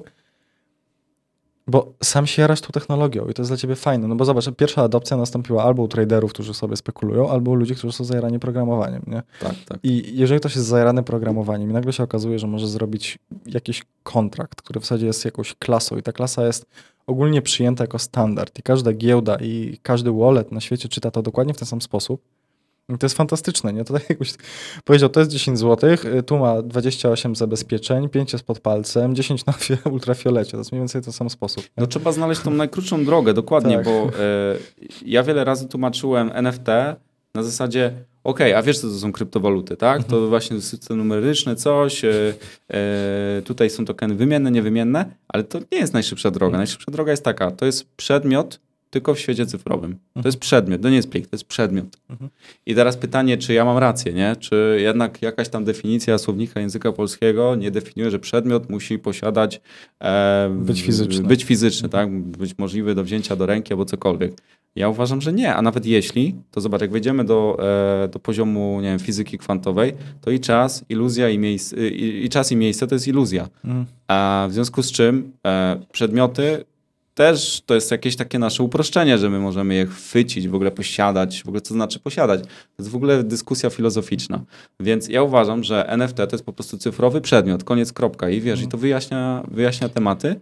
A jakby popatrzeć na to, czy to istnieje fizycznie, no na dużym oddaleniu istnieje fizycznie, bo istnieje na planecie Ziemia. A to, że jest tam w iluś nastu miejscach przechowywane, no to w ilu miejscach przechowywane jest twoje ciało, jakby to odpowiednio, wiesz, opisać. To jest, wiesz, miliardy komórek, tak? Więc to też nie jest w jednym miejscu, Które się wymieniają. Spojrzeć. Więc w mojej opinii to jest to samo. Tak, jeżeli zaczniemy rozbijać na szczątki takie bardzo proste rzeczy jak kubek, muszę dokończyć. Na Hate Parku jest e, rozmowa z Andrzejem Draganem mhm. odnośnie fizyki kwantowej, kwantowej i mhm. kubka. Jestem jego fanem. Mhm. Ja uwielbiam tego człowieka. Odnośnie jego merytorykę, jak on mówi, jak wygląda, jak tłumaczy. To jest właśnie taki super fizyk, nie? I wiedza, w jaki sposób jest to przetwarzane, nie? To jest mój idol, jeżeli chodzi o taką wiedzę fizyczną tak naprawdę, nie? I jak on tłumaczy kubek, albo teleportację kwantową, albo o tym, że przekręcając no właśnie, tak proste rzeczy Uwielbiam można... Go. No, mhm. mega gość. Ale... A cały czas mówi tego e, i to znowu nie jest dobrze postawione pytanie. tak, on właśnie powiedział, że naj, największa sztuka to jest poprawne zadawanie Dokładnie. pytań i ludzie nie potrafią zadawać pytań, bo było tam zadanie, pytanie w, w rozmowie na Hyde Parku, o Jezu, już nie pamiętam, nie chcę zepsuć. Czy jeżeli obserwator nadświetlny rusza się z podobną prędkością co światło? No i on zaczął tak. mówić, że nawet te prawa fizyki na karoserii trochę inaczej działają, nie? No ale to już jest abstrahując, ja się nie chcę wypowiadać, bo tak, nie tak, jestem tak, ekspertem w tym temacie, ale wracając do fizyczności, okej. Okay. Przedmiot musi być fizyczny, ale wejdziemy teraz w metavers i masz rękawiczkę metaversową. Mhm. No i ty czujesz, że ściskasz ten kubek. Mhm. W metaversie. No i co? Tak. I pytanie teraz, czy rzeczywistość, w której się spotkaliśmy mhm. dzisiaj tutaj w Warszawie, to też jest rzeczywistość, yy, yy, czy to nie jest Matrix, mhm. tak? No. Jakby... I teraz możemy ustalić, że nie, ale wiemy, że wiele autorytetów tego świata, szczególnie ze świata technologii, mhm. Mark Zuckerberg, Elon Musk i tak dalej, oni e, mia, mieli już dyskusję do tego stopnia, że Elon Musk powiedział, że on już się nie wypowiada na ten temat, że on już w ogóle nie rozmawia ze znajomymi na ten temat, bo on zawsze się pokłóci, bo on uważa, że, że żyjemy jednak w, w projekcji, w symulacji. Tak, ale... dokładnie. To jest temat, o którym rozmawiałem z poprzednim gościem, z Szymonem. Szymon też potwierdza, że żyjemy w symulacji.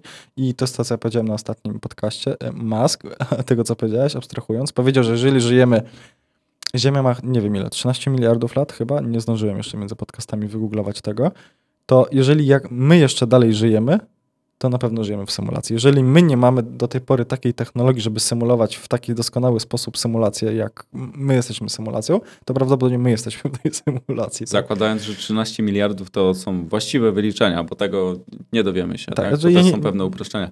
Nie wiem, czy to jest konkretnie 13 miliardów akurat. Nie? To... Tak, ale w ogóle wiesz, wynik w miliardach, mm, nie? Mm. To też, to jakby się zagłębić to, to, to też nie jest takie y, oczywiste. E, ale tak, schodzimy na, na, na inne tematy, a, a, a, faktem jest to, że w ogóle na każdym poziomie, i filozoficznym, i technologicznym, i nie wiem, religijnym, e, teoria symulacji może mieć sens po prostu, mhm. tak? Więc jakby wracając do tego, e, czy my rzeczywiście w świecie tym rzeczywistym, fizycznie, Mhm. dotykając coś, faktycznie dotykamy, czy może to jest jakiś rodzaj Matrixa? Mhm. Nie wiem. Czy, nie wiem, czy w ogóle kiedykolwiek się dowiemy, ale co tam, jest fajnie. Zadajemy sobie pytania, odpowiadamy to, co nam się wydaje. No tak, ja też tak ostatnio mówiłem, że zastanawiam się, czy jesteśmy w tej symulacji. Nawet e, Skyfan miał fajny film na ten temat, m, wrzucę link. E, Akurat Wiedźminem chodził i też właśnie opowiadał, że NPC też nie wierzą, że są w symulacji, a jednak są w tej symulacji.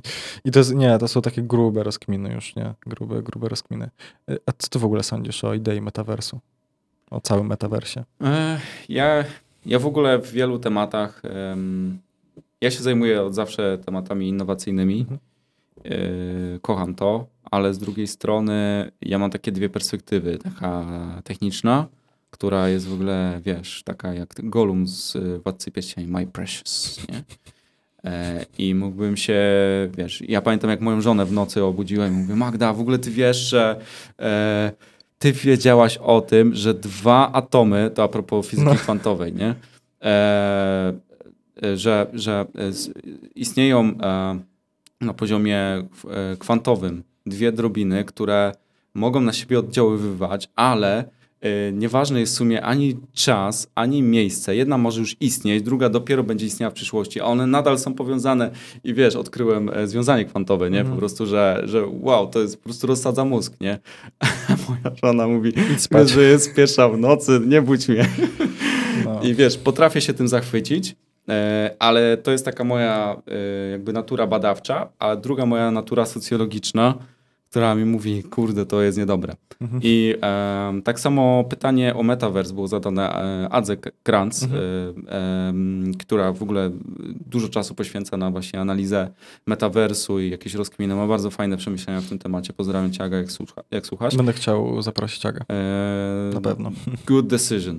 I, e, I Aga też mówi, wiesz, że jakby ona się tym fascynuje, ale z drugiej strony wie, że w wielu aspektach jest, są ryzyka. Są Mhm. po prostu ryzyka dla człowieka, tak na poziomie psychologicznym, socjologicznym.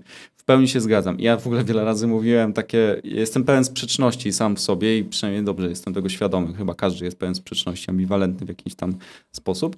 E, I e, ja wiele razy mówiłem, że jestem wielkim fanem internetu, tak wielkim, że jak miał tu przycisk na wyłączenie To na byś go zawsze, to go wyłączył. Bo wiem, że też wiele rzeczy złych Mhm. jest, nie? Tylko, że oczywiście bym to przemyślał, tak? Bo wyłączenie internetu tu i teraz to jest e, spadają samoloty, rakiety i w ogóle wybucha świat, nie? W pewnym sensie. Więc może jednak y, warto to zrobić w jakiś sposób kontrolowany. Natomiast y, wiele innowacji niesie po prostu śmierć. O Pokemonach rozmawialiśmy. Mhm. Pokemony przyniosły śmierć. w ogóle wiesz, taki headline możesz dać. Pokemony przynoszą śmierć. Em, więc innowacja przynosi problemy. E, smartfony przyniosły to, że siedzimy, skrolujemy, boli nas kark, e, jesteśmy uzależnieni od światła niebieskiego i tak dalej. E, boję się, troskam się o moje dzieci, jak to będzie w przyszłości. E, doprowadziliśmy się do jakiegoś dziwnego miejsca w rozwoju człowieka. To jest jakiś fork od czegoś natu- wiesz, naturalnego, normalnego. Jesteśmy w dziwnym miejscu, nie? Ludzie wpadają pod samochód, bo, bo musieli zalajkować, wiesz, y, y, nie wiem, jakiś taniec na TikToku, nie? A propos spadania pod samochód. Y, Ja mieszkałem kiedyś w Poznaniu, mm, taki mały insight. I Okej. w Poznaniu, w jednym miejscu, nie pamiętam, chyba przy Cy- Cytadela to się nazywa, jest taki duży budynek, taki ładny, y, właśnie nie wiem, czy jest jakiegoś marmuru. y, Potem ci znajdę to. Na przejściu są normalnie na pasach y, sygnalizacja świetlna, że jak idziesz z telefonem, to patrzysz się na dole i widzisz, że jest czerwone, bo tam Nie jest taka listwa tego, ale- LEDowa. No to ma sens, tak. I Już nie mówiąc o tym, że są mandaty za to, ale no wiadomo, no No tak, mandaty a- mandatami. w Japonii czy w Chinach są osobne ścieżki dla ludzi z telefonami. W sensie jest narysowana ścieżka ze smartfonem i ścieżka bez smartfonu, bo ci ludzie zderzali, nie? Ze Tak, no sobą. jesteśmy cyborgami, tak? Tylko komponent technologiczny jest na zewnątrz i jakby za chwilę będzie to oczywiście wewnątrz, to jest normalne. E, W tą stronę to zmierza do unifikacji, do uproszczenia.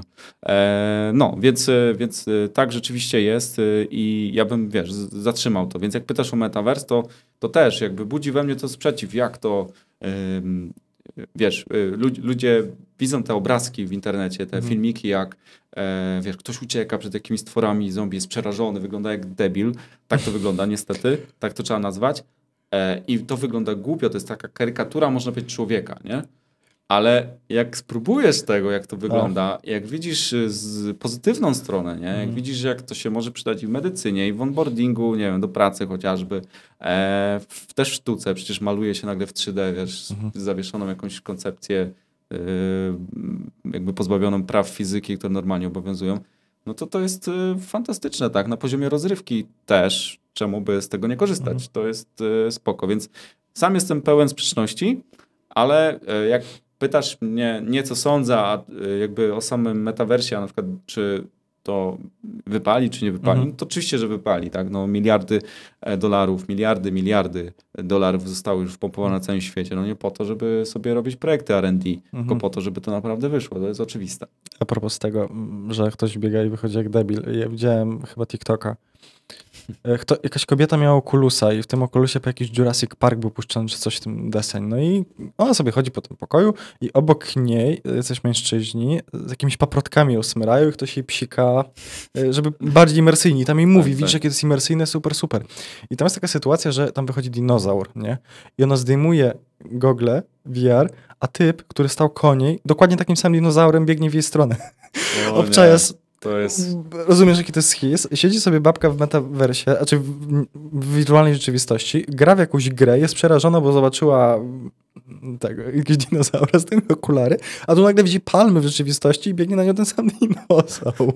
To jest śmieszne, ale to jestem pewien, że może doprowadzić do zawału. Ja też E, I podam przykłady z mojego życia.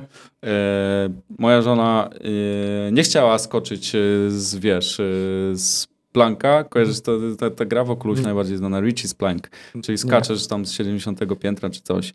E, ja skoczyłem, ale tak widzę, że bo ja testowałem to na Mhm. wszystkich znajomych, którzy tylko chcieli to założyć na głowę, w tym e, e, na drugiej mojej babci, bo już wspomniałem, że jedna umarła, więc tutaj, żeby była spójność przekazu, Mhm. e, na drugiej babci, która była w ogóle zachwycona e, metaversem. I, e, I też na mojej żonie na przykład Mhm. testowałem i, i ona nie chciała skoczyć, ale musiałem jej pomóc i trochę krzyczała, ale generalnie e, potem mi podziękowała, tak, że jakby pomogłem jej skoczyć, jakkolwiek to brzmi. E, więc e, też jechaliśmy na rollercoasterze, no to takich krzyków dawno nie słyszałem w domu. Nie? Mm, Wiesz, ja, ja wypożyczyłem sobie okulusa na, na weekend. Wypożyczyliśmy mm, ostatnio nawet. Mm, I miałem chyba za duże oczekiwania. To, znaczy, takie natywne gry od mety i natywne środowisko od mety jest fajne. Ja mam Mhm. problem trochę z okularami, musiałem tą dokładkę i to mi prześwituje. Okej. koło nosa i ja nie, nie czuję się w pełni zimersowany, bo widzę nos. I na przykład ja miałem duży problem z tym rollercoasterem. Wsiadłem w ten rollercoaster, ja uwielbiam. Generalnie w, pod Katowicami jest ten e, na Ly, e, Lechie, Le, coś jest, tam taki wielki orzeł jest, bo batalon jest wydrukowany w 3D w Warszawie przez Wolf okej. 3D, taki orzeł wielki. Ja na tym rollercoasterze jak dziecko, cztery razy pod rząd, nie? Jechałem. Tam jest przejazd chyba do minuty trwa, nie pamiętam ile on jedzie na, na godzinę, ale to mega super, nie? Ona się bała oczywiście wejść, ale wsiadłem w ten metaversowy rollercoaster i zrobiło mi się niedobrze, nie? Nie ma tego odczucia przyspieszenia, nie? Dla mnie w ogóle takie odczucia zewnętrzne, fizyczne były w ogóle zerowe, nie? Płasko, płasko. Tylko mój błędnik nagle zaczął szaleć i stwierdził, że jest mu niedobrze. Nie? A to jest y, ten najnowszy, znaczy już nie najnowszy Oculus. Dwójka, Dwójka, okej. dwójka to była. Bo ja miałem e, doświadczenie z tym mm, jedną z pierwszych wersji Oculusa, właśnie podobnie jak ty, ale ten Oculus 2 już, ten Quest e, zadziałał na mnie w jakiś tam sposób, nie? No ja się źle czułem. Y, y, Super hot, fajna gra. Moja żona uciekała przed tymi czerwonymi ludźmi. Dobrze, tam wyrysowałem tą granicę bezpieczeństwa, bo Ale- wyszła nagle spokoju. Tak, ale, z- wiesz, czy z drugiej strony, nie? Bo to jest... Mi się, mi się ten świat podoba, nie? Ale tak. ja mam Oculusa w domu, Mhm. ale ja z niego nie korzystam. Ja tak jak wypożyczyłem, nie kupiłem. E, kurde, mogłeś mi strzelać tego hinta wcześniej. Ale e, wiesz, na przykład widzę, że się fajnie sprawdza na imprezach i tak dalej i na dzień dzisiejszy nie wyobrażam sobie, żeby w Oculusie jakby mieszkać, nie? Żeby ten metaverse był taki na co dzień, ale z drugiej strony, jak wiem, że są zaawanso- zaawansowane badania na temat e, e, związane z okularami, Mhm. e, smart okularami albo z soczewkami, A to AR-owe bardziej rzeczy. tak. Chyba, no. e, I to jest przyszłość w Mhm. ogóle, bardziej w mojej opinii, a do tego możemy zaraz wrócić. Mm, to ta imersja cały czas się zwiększa. W porównaniu do pierwszej wersji Oculusa też na pewno zwiększył im się, wiesz, e, nie, nie widziałem żadnych badań, ale jestem przekonany, że na pewno są jakieś badania, że, że osoby, które posiadają, jakby Mhm. częściej korzystają. Koniec, kropka, nie? To jest, to jest jasne. Od, po to też to robią, nie? Żeby to zaangażowanie było większe. Więc y, y, no musimy pokonać pewną jeszcze y, taką, wiesz, barierę technologiczną. Tak samo jak te smartfony dzisiejsze, one są bardziej uzależniające, nie? Niż te smartfony, tam iPhone 1 na przykład, nie? Y, Nie wyobrażam sobie, co tam mieliśmy robić, nie? Albo Nokia 310, nie? No ile można w tego węża, nie? No, pierwszy iPhone kalkulatora nawet nie miał. No, dokładnie, nie? nie ma, ja, jak nie ma kalkulatora, to ja bym nie używał, nie? W ogóle Nie. po co? No. Bo ja głównie kalkulator używam. Nie żartuję, ale no.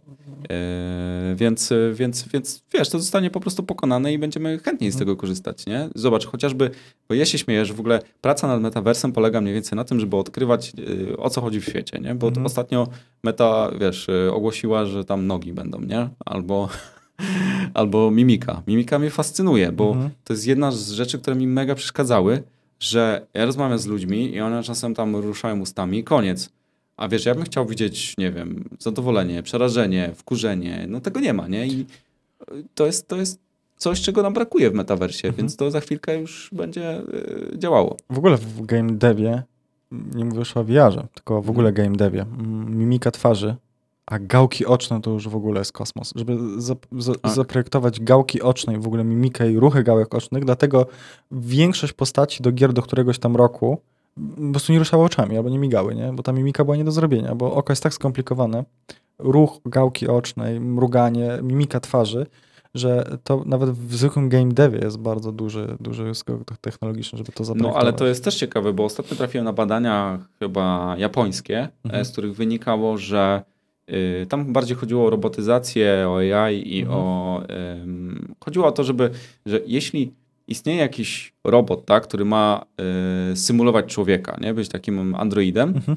to generalnie badania dowodzą, że one powinny być raczej podobne do człowieka. Humanoidalne, tak. Humanoid, Mhm. Humanoidalne, dokładnie. I wtedy, Mhm. jeśli one takie są, to, y, to zyskują naszą, naszą sympatię. Mhm. Ale w, po pewnym, w pewnym momencie przekraczamy taką granicę, że to jest takie łudząco e, podobne do człowieka i wtedy drastycznie zaufanie spada, nie? Że jakby czujemy się, e, wiesz, zagrożeni, że kurczę, pojawił się jakiś taki twór, który wygląda jak człowiek. Przecież ja jestem człowiekiem, a nie on. I nie chcę takiego robota, wywalamy to.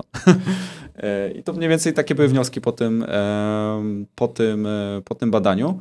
Więc nie sądzę, żebyśmy chcieli na masową skalę budować takie roboty, które będą nas po prostu przerażały, nie? Aczkolwiek nie wiem, gdzie tam świat spiwotuje. Ja jakbym był robotem, osobiście nie chciałbym być człowiekiem. W sensie jesteśmy, nie, jesteśmy bardzo pośledzeni. Już pomijam inne rzeczy, w sensie słuch, węch i to, o czym Szymon mówił. Natomiast chodzi mi o sam mechanizm chodzenia. Chodzenie na dwóch nogach jest mega niewydajne. No tak, tak. I jest mega problem, dlatego bardzo dużo robotów na początku jeździło, bo ten krok i ten tak naprawdę moment, w którym ty przenosisz ciężar ciała z drugiej, z jednej nogi na drugą, jest mega wywrotowy. Ale Zobacz- z drugiej strony uważam, że jest najbardziej e, optymalnym sposobem poruszania się do naszych zastosowań. I w, z, jakby z tej perspektywy uważam, że człowiek jest doskonały, nie? że jakby, kurczę, jakby miał jedna, to jeszcze jedną nogę, wydaje się, że im więcej, tym lepiej, to akurat w tym przypadku by to nie zadziałało. Nie? Mhm. E, Jakieś trafiłem na takie badania e, wskazujące na to, że mózg człowieka jest w optymalnym jakby stadium ewolucji. I teraz wiadomo, są ewolucjoniści, którzy stwierdzą, no tak, bo przez lata to się udoskonalało i teraz doszliśmy do tego ostatniego stadium, gdzie już lepiej się nie da. Mhm. Chodzi o wielkość, chodzi o em, odległość między tam neuronami i tak dalej, że to, że to po prostu tak jest optymalnie, jest idealnie.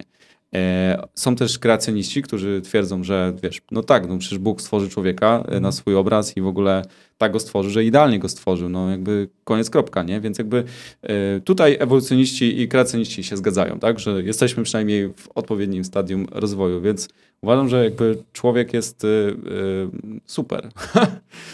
No ja tak ostatnio oglądałem w weekend, Nie sądziłem, że powiem to kiedyś na jakimś podcaście, że super, widzisz, że do- człowiek jest super. do czego schodzimy.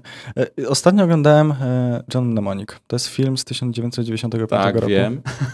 Wstawiałem ostatnio nawet na relację.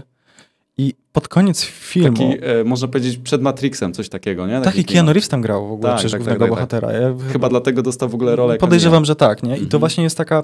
Ja się śmiałem nawet na... Chyba na te sceny, jak on tam, wiesz, y, chyba miał taki interfejs, że coś przerzuca tak, w ogóle. Tak, on hakował. I właśnie o to chodzi, że się śmiałem, że VR... Ludzie mówią, że VR to hype. No tak, ale w 1995 roku to wyglądało praktycznie dokładnie tak samo. On miał coś na, w kształt okulusa, miał nałożone bardziej jak Robocop, taką maskę miał rękawiczki do tego. I on tymi rękawiczkami miał w metaversie komputer i on przekładał, tylko to nie było, wiesz, to był 95 rok, on tam miał 320 giga pamięci w głowie do przenoszenia tych wspomnień, nie do tego żaden mnemonik. Ja myślę, nie pamiętam jakie była 5 mega wtedy pamięć, taka bardziej taka, na 320 to była dla nich... I nagle rok 2021 interfejs polegający na tym, że skroluje po prostu jednym palcem, no nie, i jakby... No. Ale metavers Zdecydowanie. Ale do czego dążę? Mm, I tam pod koniec filmu takim głównym hakerem, można tego nazwać, jest Delfin. Y, ci rewolucjonalni... Nie pamiętam tego. To ci kurczę. To... Ludzie, generalnie ci najbardziej tacy przewrotni ludzie mieszkali na takim rozwalonym moście. Czy jak masz takie filary mostu, to oni mieszkali tam na górze. I tam był delfin. De delfin, który rozumiał ludzi. I ten delfin był taki zrobotyzowany, jakieś tam implanty miał. I do czego dążę? Jeżeli by ewolucja człowieka, ewolucja w ogóle postaci humanoidalnych takich istot rozumnych poszła nie z małpy, a z delfina, i byśmy żyli pod wodą i mielibyśmy więcej zmysłów, bo byśmy korzystali z komunikacji, bo one chyba tam ultradźwiękiem, tak, się mhm. komunikują między sobą. Dlatego mówię, że jako, jako robot nie wybrałbym akurat naszej postaci jesteśmy dość ograniczeni. Trochę, no tak, jeżeli chodzi o to. W wodzie sobie nie radzimy, ale um, y, rzeczywiście to, to, też jest ciekawy wątek. W, jednej, w jednym, ja nie, nie, pamiętam, co to jest za film, ale być może ktoś tam w komentarzu napisze. Tutaj wiesz, hejpuję tobie no. komentarze. No. E, walka między y, y, obcymi a cywilizacją ludzką. Ludzie przegrywają, mhm. nie, może, może rozkminisz tutaj no, Szukam film. właśnie w głowie. E, no. I nagle w pewnym momencie już wiesz, już końcówka filmu, i nagle zdaje się, że ludzie przegrali, ale e, te wszystkie jakby maszyny obcych i w ogóle obcy umierają, giną, mhm. E, bo okazało się, że na Ziemi w sumie żyje, żyją jakieś mikroorganizmy, które stwierdziły, kurczę, ludzie przegrywają, to my zaatakujemy jednak, obronimy ludzkość, Aha. nie? I włączają się jakby do, do akcji. I okazuje się, że te mikroorganizmy były, wiesz, turbointeligentne, bardziej rozwinięte niż my, tylko my ich nie dostrzegaliśmy, takiej swojej pysze, mhm. że y, jesteśmy super inteligentni. Trochę jest z delfinami też tak, że jak naukowcy zbadali system porozumiewania się delfinów, to okazało się, że delfiny mają turbo rozwinięty mózg, nie? Mhm. I E, I wiesz, no oczywiście mają płetwy, a nie ręce i są mniej uzdolnione manualnie, ale... Ale właśnie pytanie, czy mhm. to, że mają płetwy, a nie ręce, to ich bardziej dyskryminuje? W sensie, że bardziej ruchowo, nie? No bo... W pływaniu pewnie nie, no. Dyskusja no wiem, zarobista. Zeszliśmy, nie? ale trochę, uwielbiam. Ale... Dyskusja o wyższości delfinów nad ludźmi. Zarobista. Ale nie, gdyby delfin był tak samo rozwinięty Zaprośmy do dyskusji delfina. no w naszym, naszym, w tym czasie i w tym świecie nie jest te, w stanie tego zrobić, nie? Ale no... Właśnie to jest ta rozkmina, nie? Co nad Szymonem miałem, że no jako ludzie tak nie chciałbym jednak być dalej człowiekiem, nie? W sensie jakbym miałby, mógłbym wybrać między byciem mega rozwiniętym delfinem, a mega rozwiniętym człowiekiem, w sensie delfin jest w stanie zrobić statek kosmiczny i człowiek, to chyba wybrałbym tego delfina. nie wiem dlaczego. Ciekawy eksperyment na pewno, nie? Albo, ale wiesz... Taki myślę, myślowy mocno. Myślę, że delfin doszedłby do takiego wniosku, że to jest bez sensu. Nie? Jakby, że twoja intencja jest tak bardzo człowiecza, no. nie? że to w ogóle ha, ha, ha. Nie? No. Ty, mały człowieku, chcesz podbić kosmos, nie? No, bez sensu, bo i padałyby takie mhm. argumenty, których w życiu no. nie jesteś w stanie rozkminić jako człowiek, bo musiał być delfinem, żeby to skumać. Jego perspektywy. Tak, tak, tak. No właśnie. A jestem ciekawy, czy AI by do tego doszło no, w metaversie jakimś że wzięły pod uwagę wszystkie badania delfinów i wszystko w jaki sposób, całą naszą wiedzę o delfinach zasymulowałoby jakiś tam potencjalny rozwój tych delfinów i czy będziemy mieli delfinią AI w metaversie. Ostatnio wrzucałem na LinkedIna, znowu na to boomerskie medium, no. że e, e, nie wiem, czy widziałeś obrazek, bo wiem, że też się tam pojawiasz. e, obrazek, który e, ktoś wygenerował um, wrzucając chyba e, tak, łososie, Salomona, płynące, łososie. łososie płynące z nurtem rzeki, coś tam, nie? I mhm. łososie tutaj dla tych, którzy nie widzieli, e, w formie po prostu tego mięsa, tak, który jakby Wrzuca to. znany jest z marketów. Tak. E, jak patrzę na to, to myślę sobie, e, Jeszcze jesteśmy lata świetne przed AI-em, nie? Jesteśmy jakby, jesteśmy lepsi, jesteśmy bezpieczni, nie? No ale prawda jest taka, że przecież hipotetycznie istniała taka sytuacja w dobie internetu, w dobie połączeń, wiesz, między superkomputerami i tak dalej, że już doszło do tego, że pewien programista albo grupa programistów, nie wiem, korpo, cokolwiek, tworzyli algorytm, który był niebezpieczny dla ludzkości. Mhm. W momencie, kiedy on nacisnął Enter, wiesz, milisekundy jakby po, po naciśnięciu Entera, doszło do przejęcia władzy nad światem. Mhm. Teoretycznie, hipo, czysto hipotetycznie jest taka e, możliwość i doszło już w zasadzie do tego, tak? I my jesteśmy kontrolowani w jakiś tam sposób, poruszamy się w możliwości, w takich jakby ramach, na które pozwala nam sztuczna inteligencja, dowala nam na przykład COVID-a, nie? Oczywiście strzelam, mhm. nie? Ale może istnieć taka sytuacja. I to już jakby do tego doszło. Że jesteśmy w symulacji. Tak. E, no, symulacja jest jakby no tak, wątkiem tak. pobocznym, ale mhm. może powiązanym, więc e, czysto hipotetycznie e, dopuszczam, że tak może być, aczkolwiek osobiście raczej uważam, że tak nie jest. Mhm. I Tyle. Co do tego łososia. Podejrzewam, że abstrahując, tak samo jak tuńczyka, nie? Jak, tu, jak sobie wyobrazić tuńczyka, tuńczyki i łososie są gigantyczne ryby. W zasadzie tuńczyk to jest mega wielka ryba, nie? No tak. ludzie znają tylko z puszki w większości no tak, prawdopodobnie, tak, tak, albo z sushi jakieś tam kawałków, tak samo łososia. I myślę, że większość wyszukiwań tego łososia to było jednak takie zdjęcie ładnie pociętego łososia z nitkami. Ale miałem się, miałem się właśnie ciebie pytać, e, jak widzisz, e, czy widzisz... Jakieś zagrożenia ze strony AI, no bo zobacz na Midjourney. Albo mhm. Dali, tak? Dali chyba się nazywa ta aplikacja.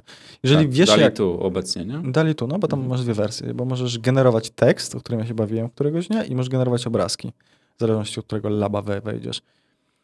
No i jeżeli wpiszesz bardzo dobrze obrazowo, to ta sztuczna inteligencja generuje takie no, ja bym tego nie narysował. Nie, nie ma takiej opcji. Nie jestem tego zdolny manualnie. Nie?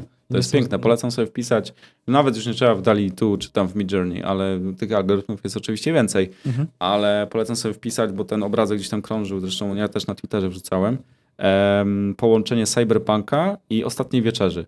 No jest fantastyczne. Jest, jest naprawdę fantastyczne. Jest w klimacie cyberpunka zrobiona ostatnia wieczerza. Tylko to jest doskonały przykład, żeby powiedzieć o co chodzi. E, to jest do złudzenia jakby to, co sobie wyobrażasz, nie? Mhm. jak myślisz o cyberpunku i, e, i e, ostatniej wieczerzy, ale apostołów nie jest tyle, ile na tym dziele, które gdzieś tam namalował e, Da Vinci. Mhm. Ergo coś tu nie gra, nie? Jakby mhm. jest y, zachowany, zachowana stylistyka, ale nie jest zachowana jakaś myśl, jakaś koncepcja za tym. Mhm. I to jest to, o co chodzi w ogóle w sztuce, w sensie w mojej percepcji, tak, bo nie chcę się wypowiadać za cały świat artystyczny, że nawet ta warstwa wizualna wcale nie jest ważna. Teraz tokenizowaliśmy na przykład e, z bankiem PKO i z PKO SA, no, i z, z Mastercardem e, pracę Rafała Bujnowskiego. I to jest sztuka konceptualna, co mniej mhm. więcej oznacza tyle, że y, tam nie jest do końca istotne, czy artysta odda, wiesz, e, świat rzeczywisty w taki turbo fotorealistyczny sposób, to w ogóle jest nieistotne. Mhm. Istotne jest e, to, jaką miał myśl, e, kiedy tworzył daną pracę. I bardzo często te prace skupiają się w ogóle na samym procesie twórczym. Narracji trochę. Tak. Takiej. I teraz mhm. Rafał Bujnowski, artysta, zrobił to w ten sposób, że malował jakiś obraz na płótnie, jest film nawet z tego. Tak. I mhm. zaobserwował, że pobrudził ścianę, która stała za, nie? Nie, nie, nie pamiętam, czy ona była na płótnie, czy na jakimś e, innym nośniku i stwierdził, że hmm, w sumie to, co zrobił, ten jakby proces e, twórczy, doprowadził do stworzenia nowego dzieła w postaci tej brudnej ściany, tej ściany pracowni. Praca się nazywa ściana pracowni. I teraz ta ściana pracowni została um, przez Mastercard um, znaczy tak naprawdę przez artystę została podzielona na fragmenty i te fragmenty zostały przez Mastercard e, e, jakby przetransformowane e, w kartę płatniczą. Mhm. I teraz czym jest karta płatnicza? Ona ma obrazek pracy? Nie, ona też jest dziełem sztuki. Czyli według e, myśli e, artysty Rafała Bujnowskiego płacisz dziełem sztuki. Nie? Mhm. My z tego zrobiliśmy tokeny potem na naszej platformie Mintic.io, e, ale do czego zmierzam? Do tego zmierzam, że zobacz, czy ta praca ma prawo się nie podobać e, wizualnie wielu osobom. Na przykład uważam, że tak, bo ona jakby wiesz, tam nie ma, nie wiem, pięknego zachodu słońca, czy mhm. jakichś, e, nie wiem, ptaków lecących, ale to jest takie płytkie postrzeganie sztuki, że to musi dokładnie odzwierciedlać to, co jakby na co dzień nas otacza i najlepiej jakby w ogóle dobre emocje wywoływało. Więc e, wracając do Midjourney i do Dalitu, bawiłem się tymi algorytmami, e, w ogóle bawiłem się też e, świetnie zadając podobne pytania artystom, mhm. E, pokazując możliwości. Oni mają taki, wiesz, e, zakłopotanie takie, nie? że mhm. o kurde, i to powstało w kilka sekund? Hmm. I trochę czują takie, wiesz, że taką obawę, pierwsze wrażenie jest takie, mam wrażenie, ja mam wrażenie, że pierwsze wrażenie artystów jest takie, że jest taka obawa, że ktoś mi zabiera, zabiera robotę. Jest nieufność do tej mhm. technologii, mhm. nie? Ale w drugim jakby spojrzeniu takim trzeźwym na to okazuje się, że wiesz, że oni nie tylko malują po to, żeby wizualnie to wyglądało, to jest super robota Dalitu, nie? Ale też po to, żeby przekazać pewną myśl, historię. E, wartościowe też jest to, że to jakiś konkretny człowiek mhm. e, namalował, nie? E, wiesz, czy Dalitu nie mogłoby zrobić e, doskonalszych projektów niż na przykład Leonardo da Vinci? Otwarte pytanie. Załóżmy, że nie, i załóżmy, że tak. Mhm. Jeśli nie, yy, no to super, jakby, bo jego prace są turbo unikalne, ale ja uważam, yy, że istnieje cień szansy, że mogłoby zrobić doskonalsze. Na przykład pod kątem, nie wiem, techniki czy czegokolwiek, mimo że gościu był niesamowity. Naprawdę mhm. ręka mu się nie trzęsła, nie? I teraz yy, oznacza to mniej więcej tyle, że Dali tu jest super do generowania obrazków. Nawet obrazów, które chcesz powiesić w kuchni ale niekoniecznie to jest ta sztuka, o, o, o, którą, wiesz, artyści, galerie sztuki, domy aukcyjne i tak dalej, różne instytucje walczyły. To nie jest ta sztuka, którą e, zabijały się setki, wiesz, czy tysiące, wiesz, e, e, żołnierzy i tak dalej. To jakby to w ogóle nie jest to. Nie? To, to, to, to wygląda jak to, ale to w mojej opinii nie jest to. Co nie oznacza, że nie można tego sprzedawać. Znaczy nie można obecnie, bo y, licencja na to nie pozwala. Midjourney nie, ale dali, dali tu chyba tak. E, tak, ale nie, trzeba, nie ma komercyjnej, trzeba wykupić. Trzeba chyba. się z nimi skontaktować, to, no nie? ale to tak jakby ktoś nie wiedział. Natomiast pytasz też, e, więc to jest takie moje zdanie, nie? że e, to jest doskonałe, to jest w ogóle niesamowite, ale nie sądzę, żeby artyści czuli się, jak przemyślą temat, żeby się jakoś czuli zagrożeni, bo tak naprawdę kupujesz bardzo często y, obraz był kupowany dlatego, żeby wspierać w ogóle artystę i ty chciałeś coś mieć unikalnego, a nie coś, co idzie wyklepać w kilka sekund, nie? E, natomiast zagrożenie widzę y, w takim sensie, że w ogóle AI jest zagrożeniem dla ludzkości, to jest oczywiste. W pełni się zgadzam z osobami, które mówią, że trzeba to w jakiś sposób uregulować. AI jest zagrożeniem dla ludzkości. W mojej opinii dojdzie do sytuacji, gdzie AI e, w jakiś sposób gdzieś albo zbuntuje, albo po prostu dojdzie do jakiegoś erroru, tak, i ludzie zginą. To jest jasne. E, więc tutaj bym zachęcał, zgadzam się z przynajmniej częścią regulacji, które w tym momencie Unia Europejska, e, nad którymi pracuje i które będą wdrażane. So,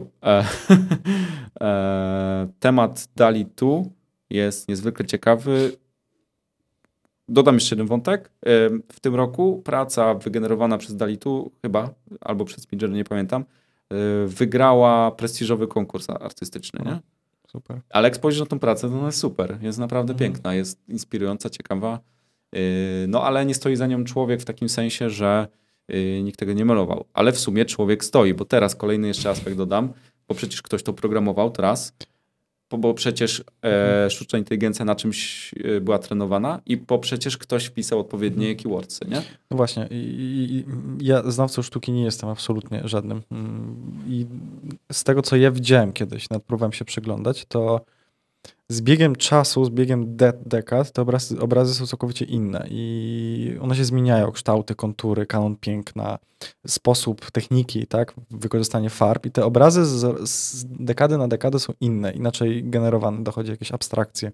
No, kiedyś nie było takich obrazów, tak jak na przykład ta digitalizacja na Mastercard. No, ludzie raczej starali się rysować takie rzeczy mega naturalne, jak ta właśnie ostatnia wieczerza, ale nikt sobie nie zaprzętał głowy na tym, co zostało na podłodze, więc to pewnie też ewoluuje z takiej mojej obserwatora. No tak, abstrakcja strony. jest raczej domeną e, ostatnich, e, ostatnich dekad, ostatnich gdzieś tam e, historii najnowszej, o może w ten sposób. I do tego dążę, mhm. że dla siebie albo dla kogoś w, w, w swoim otoczeniu, w tym wieku, w tym wieku podkreślam, nie jest to może coś pięknego, natomiast dla degenów, dla osób, które natywnie się wychowały w takiej sztuce, kto wie, jak oni będą do tego podchodzić, nie? Następne pokolenia. Tak, w ten dzisiaj, sposób.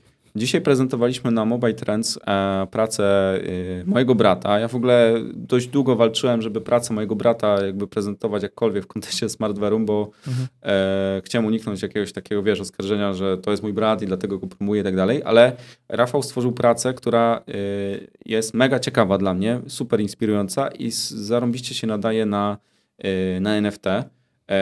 mój brat maluje właśnie abstrakcje. Mhm. Ja raczej abstrakcji nie lubię. E, natomiast e, to mi się bardzo spodobało, bo e, Rafał po pierwsze z, zrobił to w kwadracie, a to mi się bardzo podoba, bo mamy ekrany, które właśnie w kwadracie jakby mogą prezentować. Mhm. Tak, tak, możemy do tego nawiązać jeszcze. Natomiast Rafał wymyślił sobie coś takiego, że malował na jednym obrazie, robił zdjęcie i malował drugi, i potem malował trzeci, i potem czwarty. I tą akcję powtórzył do tej pory 46 razy. Z tego co wiem, chyba będzie to jeszcze rozwijał. E, I mówię, Rafał, jaka jest koncepcja? I Rafał mówi, e, wiesz, koncepcja jest taka, że każdy z tych obrazów jest różny, one są abstrakcyjne, ale zawsze, za każdym razem, jak malowałem, skupiałem się na jakimś momencie w moim życiu, mhm. jakimś wydarzeniu i próbowałem oddać jakieś emocje. I z 46 obrazów do tej pory, e, wszystkich robił zdjęcie, ale 6 usunął.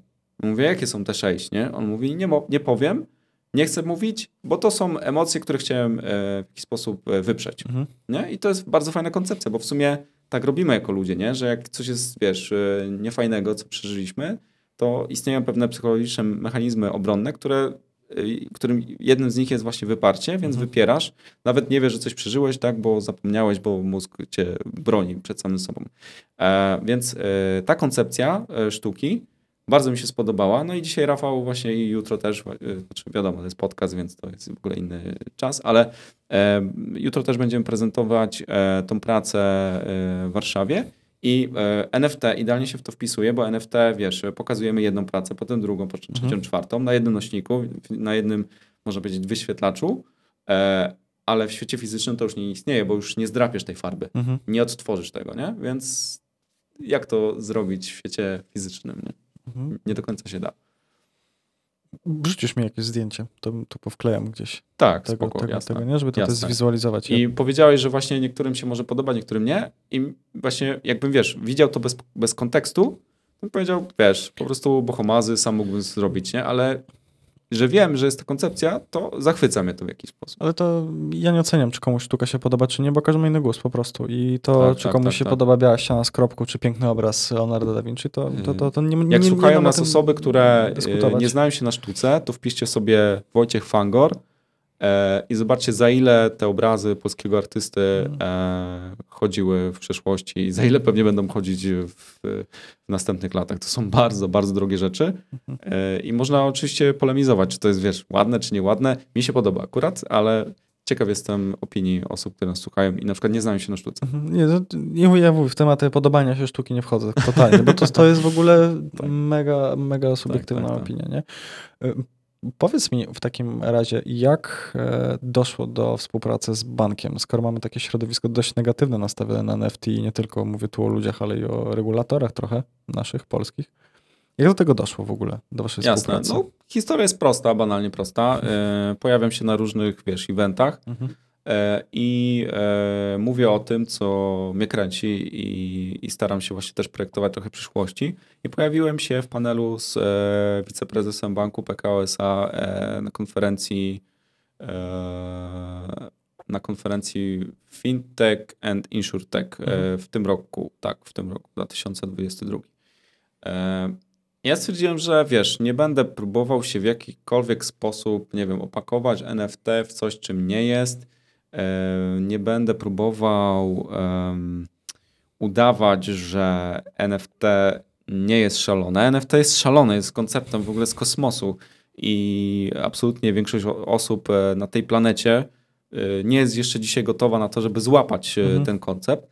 Ale na jedno z pytań odpowiedziałem w taki sposób, że ja uważam, aha, bo pytanie było takie, czy bankowość w ogóle może w jakikolwiek sposób dzisiaj, czy banki mogą w jakikolwiek sposób wykorzystać NFT, e, w ogóle blockchain, mhm. żeby być lepszymi, czy w ogóle ta technologia jest do czegokolwiek przydatna? I to jest jedno z tych pytań, które jest w ogóle źle zadane, no nie? No tak. Bo e, już dzisiaj wiemy, że CBDC, tak, co by twierdzić, czy to jest zamknięty, czy otwarty blockchain, wykorzystuje e, technologię blockchain, e, że cała jakby technologia stojąca za Ripple, e, ona mogłaby dzisiaj wymienić Swift, który w ogóle ma więcej lat niż internet i w ogóle jest straszny, hmm. jest taką dorożką w świecie, wiesz, e, hiper zarąbistych bolidów F1, nie? No ale dobra, cały czas te, ten Swift się utrzymuje. Raptem stworzyli tylko rozwiązanie oparte o blockchain, które po prostu wysyła informację, że tak, transfer został wysłany i kiedyś tam dojdzie, nie? To jest jakby ich cała innowacja. Więc Ripple jest tutaj e, zarąbistą odpowiedzią. Całe tam XRP i tak dalej. Ale mniejsza z tym. Więc blockchain jest wielokrotnie już wykorzystywany e, w bankowości. E, przecież też trwały nośnik, tak? Mhm. Dużo różnych tematów. Więc pytanie było głupie, ale ja mówię, że e, powiedziałem wtedy w taki sposób, że mm, ja jestem przekonany, że bankowość już dawno już jest za późno, nie? Bankowość już przegapiła, bo jakby spojrzeć na e, kwoty, które przelewają się w liquidity różnych tam e, dexów, mhm. ceksów i tak dalej, to dzisiaj największymi bankami tak naprawdę są, są giełdy krypto, E, zobacz, jakie kwoty się, e, jakimi kwotami się dysponuje na przykład w Binance czy w Crypto.com. To mówimy akurat o DEXach, ale oni też mają projekty deksowe, e, o CEXach, ale mają projekty też deksowe. Same DEXy też gdzieś tam można by sobie porozważać i porzucać konkretne liczby, więc my wiemy, tak, osoby ze świata blockchaina, że to jest poważny deal, mhm.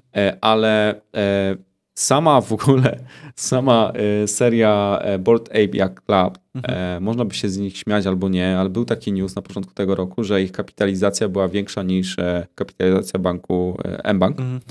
E, więc o czym my tu w ogóle rozmawiamy, tak? Blockchain zdecydowanie z całą warstwą smart kontraktów, e, z layer 2 z, e, i tak dalej jest mega rozwiązaniem dla banków. Banki powinny to, to ogarnąć i oczywiste, że y, jeśli nie zaimplementują blockchaina, to ich nie są policzone, chociaż niektórzy stwierdzą, że i tak dni banków są policzone, mhm. to jest nieważne. E, natomiast e, powiedziałem o takim przykładzie, że wyobrażam sobie, że w przyszłości będzie takie, będą takie rozwiązania, że będę logował się na swoje konto bankowe na przykład, które jest spięte z Metamaskiem, mhm. które pozwala mi przeglądać NFT-ki, nie? E, I e, na przykład, nie wiem, na fragment e, Monalizy, niech to będzie na oko Monalizy, biorę sobie kredyt w tymże banku, nie? I to jest zabezpieczenie. I wiesz, i czuję, powiedziałem to, mhm. nagle jest taka cisza na sali, ktoś tam parsknął, ktoś y, próbuje to przetworzyć mhm. i pomyślałem sobie, albo się wygupiłem, albo komuś się tutaj rozszerzył umysł w tym momencie, nie? I jakby po, po, tym, e, po tym panelu pamiętam, że e, miałem miłą pogawędkę właśnie z, e, z wiceprezesem banku i jakby skończyło się to w ten sposób, jak się skończyło, czyli, czyli zaczęliśmy po prostu współpracować i czego efektem była właśnie współpraca też nie tylko z bankiem PKO, ale też z Mastercardem, więc na szczycie w bankach są łebskie osoby, mało tego, mhm. na szczycie w różnych organizacjach, które decydują o przyszłości w ogóle rynków finansowych, są bardzo łebskie osoby, które prywatnie lubią temat kryptowalut, lubią temat e, blockchaina, są, wiesz, zafascynowane w ogóle NFT, tylko że e, to są osoby, które są też odpowiedzialne, są na miejscu bardzo odpowiedzialnym, bo trzeba jednak pamiętać, że większość projektów NFT i większość projektów krypto to są skamy i to są e, oszustwa. Spekulacja to jest jeszcze spoko, nie? Mhm. Ale to są skamy i oszustwa. E, I to jest niemożliwe, żeby, nie wiem, prezes KNF jutro, e, wiesz, ogłosił, no dobra, w sumie e, spoko, nie? Od teraz wszystkie banki mogą używać dowolnej kryptowaluty, kryptowaluty i w swoim rachunku bankowym możesz na przykład sobie notować Dogecoina, nie? Mhm. I wiesz, i nam by się to podobało, nie? To by było takie fajne i w ogóle byśmy to szerowali, ale w praktyce bank musi chronić swoich klientów, którzy w większości się totalnie, totalnie nie znają i nie może czegoś takiego ogłosić. Więc e, do czego zmierzam? Zmierzam do tego, że mm, i będąc jakby wiedząc o co chodzi Bitcoin maksymalistą, wiedząc o co chodzi w świecie zdecentralizowanym i naprawdę jarając się tym na maksa, mhm. sam rozumiem, że istnieją e, w świecie finansowym ryzyka, AML-owe, ryzyka, wiesz, tak. hakerskie i tak dalej, które trzeba pokryć i musimy zrozumieć obie strony. I teraz y, to jest taki mój mały apel do tych wszystkich osób, które y, właśnie próbują, bo powiedzieliśmy sobie o tym, że Web3 y, jest takim community, które jest zjednoczone, bo wspólny wróg mhm. jednoczy. Ja na przykład nie uważam, że banki są jakimś wrogiem. Uważam, że niektóre filozofie stojące za bankami czy za korporacjami są oczywiście wrogie ludziom i przeciwne ludziom i, i temu jestem przeciwny, ale mnóstwo naprawdę fajnych osób pracuje tam i chciałoby wdrożyć pewne rzeczy, ale czują opór od środowisk na przykład Web3, blockchain, które nie wiem, wprost mówią, że w ogóle banki są y, diabłem w, wrodzonym. Y, i ja nie jestem osobą, która staje ani po tej stronie, ani po tamtej, Ogólnie uważam, że kolejny krok e, adopcji e, w ogóle technologii blockchain, już tam pomijam czy kryptowaluty, NFT czy cokolwiek, będzie możliwy tylko wtedy, jak zaczniemy współpracować. Mhm. Zaczniemy współpracować. I oczywiście e, będą osoby typu Bitcoin maksymaliści, którzy powiedzą, blockchain, jaki blockchain, jest tylko Bitcoin. Tylko Bitcoin jest jedyną kryptowalutą, mhm. ale będą też osoby, które stwierdzą, że wiesz, że może warto jakby popracować razem, żeby tego bitcoina móc jednak trzymać na rachunku bankowym, bo przecież takie projekty już się pojawiają. E, są kraje, które uznały bitcoina za, wiesz, oficjalną walutę. To się już działo. Tak, to się, to, to się już dzieje i, i to nie jest dziwnego. Więc e, skracając, e, wiesz, to wszystko od nas zależy, jaki mamy mindset i czym się kierujemy w życiu. To się wydaje drobiazg, ale zachęcam do takiego synergicznego podejścia, bo to nie tylko się opłaca, ale też z tego rodzą się super projekty. Mhm. Ja się nie dziwię, że banki do tego tak trochę podchodzą. Nawet w takim prostym developmencie. Mam przyjaciela, w którym pracuje w banku jako programista. I porównując z mojej poprzedniej pracy drogę publikacji do produkcji pewnej garstki oprogramowania, u nas to było bardzo prosto tak naprawdę. Nie? Czyli rozwijało się jakieś zadanie, wchodziło na jedne testy, wchodziło na drugie testy i praktycznie wchodziło to na testy jeszcze deweloperskie, a potem pewnie co tam co tydzień, co dwa tygodnie był release do klientów. Mhm. Natomiast w banku to wygląda od zgoła in, inaczej. Tam masz środowisko testowe produkcyjne, przedprodukcyjne, przed jakieś, tam masz trzy po drodze jakieś kontrole. Publikacje są rzadsze, bo jeżeli się w banku coś wypieprzy, no to ludzie potracą pieniądze albo tracą zaufanie. Oczywiście, że tak. I to samo nawet było z mm, SpaceX i NASA. Dlaczego NASA nie mogło sobie wystrzeliwać takich y, kadłubów jak na przykład SpaceX Dragonów? No bo jeżeli by nasie wybuchła jakaś taka bezzałogowa kapsuła, to by zaraz wszyscy było larum, cięcia budżetowe w państwie i w ogóle o, NASA jest niebezpieczna, nie? A takie startupy właśnie od tego są, nie? Do, do rozwijania technologii. Ale zobacz, im bardziej e, się rozwijają e, giełdy, tym bardziej idą w stronę bankowości. I mhm. na przykład zobacz, e, Revolut, taki super startup i tak dalej. Już nie mówię, że to jest giełda kryptowalutowa, bo nie jest e, też pozwala w jakiś tam sposób, wiesz, bawić się bitcoinami. Wiadomo, że I w Polsce nie, masz, nie możesz wypłacić. Tak, ale zmierzam do tego, że na pewnym etapie rozwoju tych startupów pojawia się taka myśl, ej, a może w sumie zostaniemy bankiem, nie? Bo to jest mhm. naturalne. E, I e, dzisiaj bank to jest coś innego niż tam powiedzmy bank e, gdzieś tam 100 lat temu. Zupełnie jakby inne podejście. Bank to jest jakby pewien zestaw przywilejów, które e, firma może jakby E, procesować. E, tak więc e, ja jeszcze wracając do, do tego projektu, w którym braliśmy udział, wiesz, na przykład mieliśmy zadane takie pytanie, czy na blockchainie będą zadawane, zapisywane dane osobowe? No nie, wiadomo. Dobra, czy wy jako platforma przetwarzacie numer telefonu? Nie. W sensie w tym projekcie, mhm. na tym etapie nie robimy tego i, i tak dalej. I okej, okay, to dobrze, bo gdybyście przetwarzali numer telefonu, to byśmy musieli uruchomić zupełnie jakby inne procedury, inne e, i to trwałoby o wiele dłużej. Nie? Więc e, to się i, i wiesz, i dla osób, które nie są związane z bankowością, nagle dlaczego? Kurczę, to jest tylko hmm. numer telefonu, nie? Przecież, ale procedury są o wiele bardziej skomplikowane i restrykcyjne. Tak więc e, osoby, które wdrażały NFT poza e, bankowością, mogą na przykład patrzeć na projekt Unique e, na zasadzie, że hmm, przecież to nie jest nic skomplikowanego, ale właśnie cała innowacja polega na tym, żeby uruchomić to e, w, w środowisku bankowym profesjonalnie i postawić bardzo wysoko poprzeczkę mhm. dla kolejnych projektów, które jestem przekonany będą w kolejnych bankach przez następny rok, dwa lata, trzy lata, pięć i tak dalej e, tworzone. No, zgadzam się z tobą. No, oczywiście też w tym miejscu ta rozmowa nie chodzi o to, żeby banki wybiela, wybielać, no bo tak, historycznie tak. też mamy y, na Cyprze haircut, tak, że obywatelom poobcinano wszystkie asety do 100 tysięcy euro. Nie? Tak, tak, tak, tak. Lehman Brothers czy inne dofinansowanie. Ale wiesz, y, ja oczywiście też nie chcę ich tam mhm. tak samo jak ty wybielać, natomiast nie znam akurat tej historii, ale wiesz, domyślam się, że mogły być jakieś na przykład, nie wiem, sterowane przez rząd gdzieś tam w różnych krajach e, decyzje e, wpływające na banki. Jeżeli chodzi o Cypr, to dokładnie tak było, bo Cypr w tym samym, nie pamiętam, który to był rok, 10, 12? I podejrzewam, że wiesz, było jakieś spotkanie w salce konferencyjnej, tak. ktoś powiedział, no dobra, to co? Chodziło e... o oddłużenie Cypru i Unia Europejska tak. dała połowę wartości długu Cypru, a resztę Cyprią sobie poradzić. No i regulacja poszła od góry, że I wiesz, obywatelom. I jak rozłożymy na to na czynniki pierwsze, no, tak to kubek. może się okazać, że każdy z degenów, nie, na przykład, mhm. podjąłby tą samą decyzję rozumiesz, nie? Po prostu jakby rozumiejąc wszystkie e, aspekty, wszystkie za i przeciw i e, bardzo często się rozkminia to w ten sposób, e, też w wielkich korporacjach, bo to też są bardzo ciekawe tematy, typu ok, słuchajcie, robimy to taniej, czy na przykład zginie w skali świata 100 osób, bo produkujemy samochody i robimy mhm. taniej tam jakiś zderzak, nie? Mhm. No i są podejmowane decyzje, że tak albo nie, nie. I oczywiście, wiadomo, to jest mega nieetyczne, nie? Ale tego typu decyzje podejmuje się właśnie na, na szczytach y, w organizacjach i rządowych, i pozarządowych.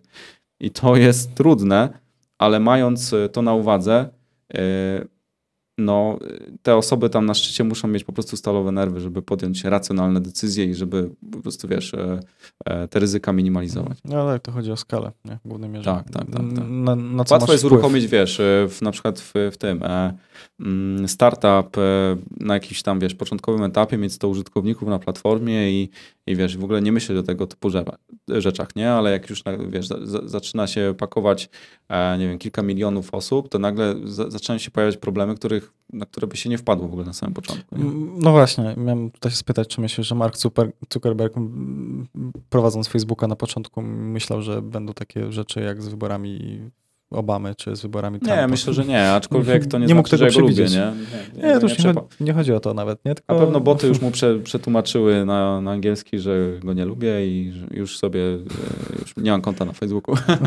Nie, ale to właśnie o to mi chodzi, że w początkowym etapie bootstrapu nie bierzesz pod uwagę takich rzeczy, no bo nie masz takiej skali, tak? No Facebook jak nie miał paru miliardów użytkowników, no to też nie myślał o tym, że będzie mógł tak bardzo mocno wpływać na wszystko, nie? na wszystkie decyzje tak, tak naprawdę. Tak, tak, tak, tak. Bardzo różny sposób. Skoro przeszliśmy do tematyki firm, skąd u ciebie pomysł na SmartVerum?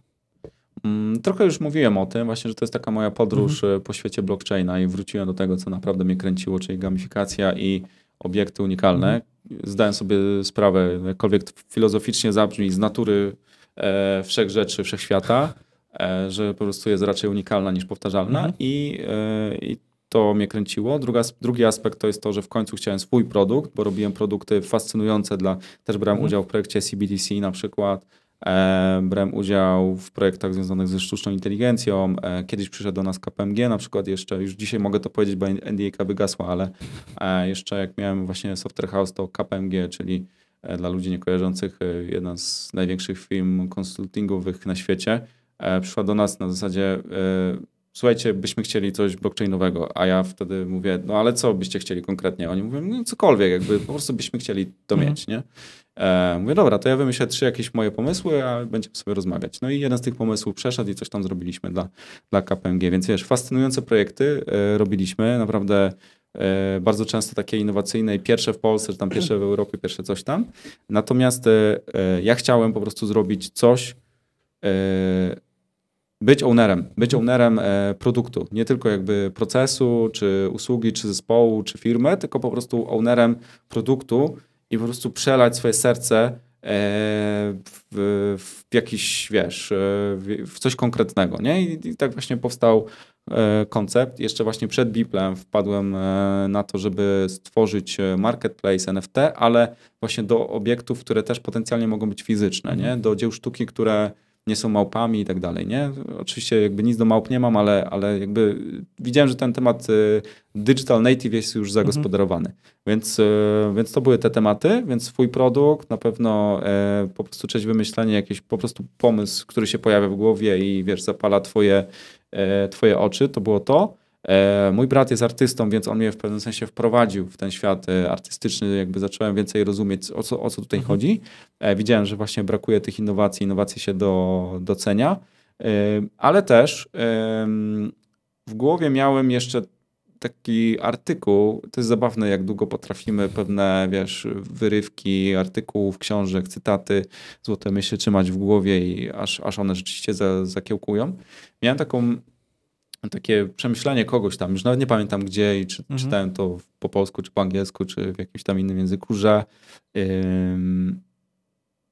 świat idzie w tę stronę, że wszystko będzie automatyzowane i tak naprawdę najbardziej bezpieczni są ci, którzy wytwarzają coś artystycznego. Mhm. Może to być oczywiście taniec, tak? Może to być e, śpiew, nie? E, może to być gra na instrumencie, ale też e, w kręgu jakby jego przemyśleń były, były przede wszystkim właśnie obrazy i to, że ludzie są bardzo twórczy, kreatywni. I, i to jest taki ostatni bastion ludzkości, co po latach się okazało, widzisz, że Dali 2, Mid mhm. Journey i tak dalej, ale w praktyce Mid Journey i Dali 2 wcale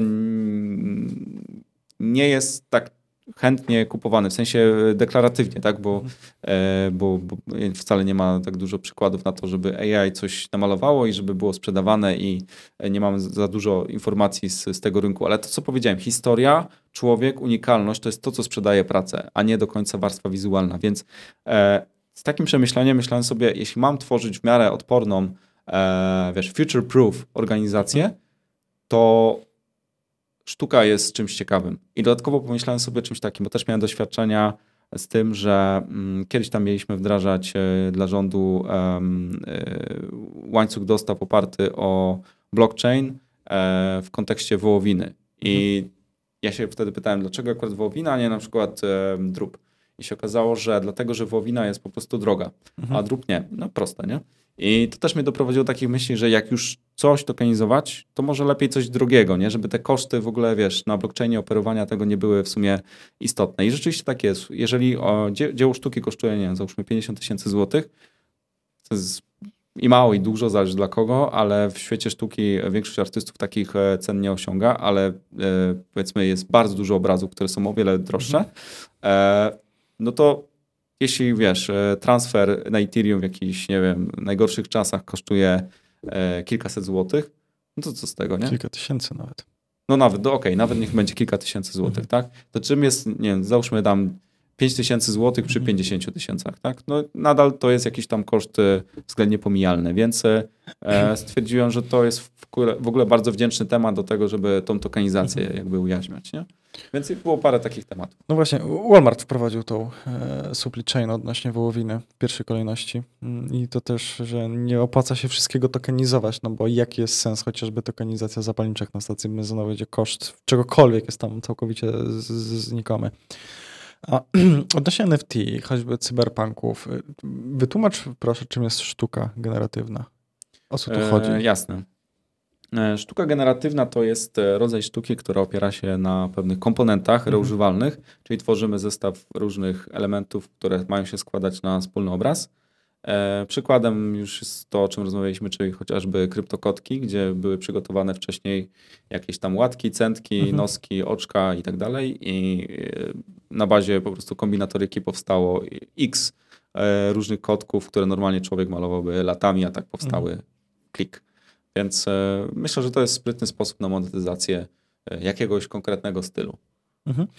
Biorąc pod uwagę tę technologię, myślisz, że świat sztuki jest konserwatywny do tej pory jeszcze? Świat artystów ogólnie? Mm, w ogóle uciekałbym od jakiejkolwiek generalizacji. Mhm. Są osoby turbokreatywne, są osoby, które kochają Web3, są osoby, które nienawidzą Web3, są osoby, które ci powiedzą wprost, że NFT niszczy sztukę, że sztuka cyfrowa to nie sztuka. Mhm. E, są takie osoby, które wręcz stwierdzą, że sztuka tradycyjna już powinna umrzeć, bo teraz jest cyfrowa. Wiesz, są, jest tyle osób, że to tak jakby się zapytać, czy wiesz, czy ludzie ludzie są źli czy dobrzy, nie? Mhm. No są i źli i dobrzy, nie? I trudno. I tak, musimy, musimy z tym żyć, nie? Ale to jakby nie koniec kategoryzacji, nie? Mhm. To jest, y, ledwo liznęliśmy temat, więc y, nie jestem w stanie na to pytanie odpowiedzieć. Y, na bazie moich doświadczeń raczej artyści są bardzo kreatywni i mhm. bardzo otwarci i galerie sztuki są ostrożne, e, zależy im na tym, żeby stawiać na jakość, ale jeśli udowodnimy, że robimy to dobrze e, i że mm, pokrywamy pewne ryzyka, e, że oni nic na tym nie stracą, no to raczej e, są otwarci. Mhm. E, I tutaj jest przykład, byliśmy w Monako, fantastyczne miejsce, mamy relację z taką galerią stamtąd, która się nazywa Camille Art Gallery przy głównym placu Grimaldi. Grimaldi to jest nazwisko w ogóle księcia Monako. I tam miałem okazję pogawędzić się z mm, e, właścicielem e, tej galerii i on na mojego laptopa położył jakiś swój katalog, jeden z wielu katalogów. Mhm. W dziedzinie sztuki się wydaje katalogi dla artystów e, i albumy czy tam katalogi i on to położył na moim komputerze i to było grubsze o wiele niż mój komputer i mówi zobacz, to jest moja praca, a to jest twoja. Nie? Jakby, e, I on mówi tak, ja nie mogę sobie pozwolić na to, żeby pierwszy raz coś zrobić źle. Mhm. Pierwszy raz robi się raz. I, No tak. i dlatego e, chcemy wejść w tokenizację, ale chcemy to zrobić bardzo dobrze. No i my potem ich szkoliliśmy ileś tam tygodni, e, przeszliśmy przez bardzo gruntowne szkolenia, też między innymi co to jest metaverse, jak można wykorzystać w świecie fizycznym NFT, e, co to są tokeny e, fizyczne, Mhm. co to jest digital i tak dalej, i tak dalej. Strategia w ogóle rozumienia prawa własności i w ogóle. Przez to wszystko przeszliśmy i dopiero jakby byli w miejscu takim, że okej, dobra, czyli wiemy, gdzie nie popełnimy błędów. I zobacz, że dużo projektów powstało, zostało zrobionych w zły sposób, Mhm. dlatego że nie mieli tej wiedzy, nie? I po prostu chcieli być pierwsi.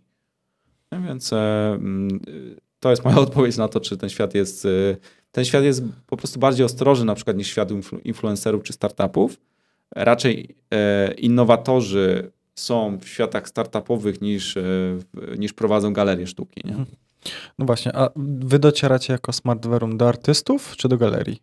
E, Artyści raczej do pracę. nas docierają, Mhm. tak to wygląda. Mm, W szczególności w zeszłym roku był ogromny hype na to i zachęcamy artystów do tego, żeby rejestrowali się na naszej platformie, natomiast nie, nie obiecujemy, że każdego artystę będziemy tokenizować, e, bo taka jest różnica między nami a OpenSea. Jak ktoś chce się stokenizować i, i tyle, no to Mhm. idzie na OpenSea, a jak ktoś chce zrobić to dobrze, e, chce e, wejść we współpracę z, e, z, z, z platformą, na której e, chcemy serwować e, dobrą jakość, no to, no to jesteśmy my. Mhm. I teraz y, nasza mm, filozofia działania jest taka trochę nie do końca pochodząca z Web3, ale uważam, że na tym etapie rozwoju cywilizacji jest, e, jest słuszna.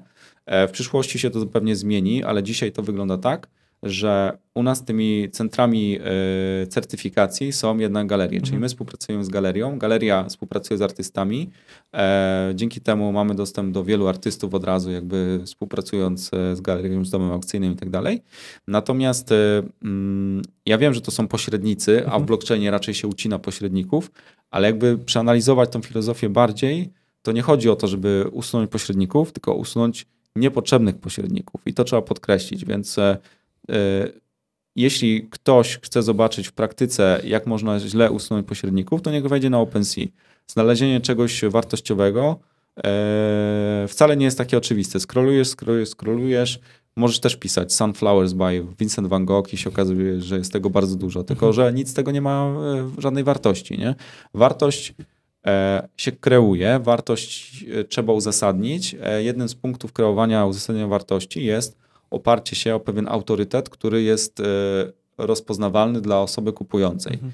Bo jeśli masz do wyboru e, kupienie od artysty, który po prostu uznał, że jest sam artystą, albo kupienie od artysty, który na przykład, nie wiem, e, którego e, weryfikuje Brit- British Museum of London, albo nie wiem, tam Christie's albo Sotheby's, no to jakby sprawa jest prosta, tak? Wiadomo, że jest jeszcze gra warstwa tam e, wizualna, jakiś sentyment, coś, ale spekulacyjnie no to będziesz chciał kupić to, co raczej jest przez Mhm. kogoś klepnięte, nie? I dla, taką mamy właśnie filozofię działania. Chcemy, żeby za e, warstwę wizualną u nas e, odpowiadały raczej e, firmy uznane w świecie sztuki.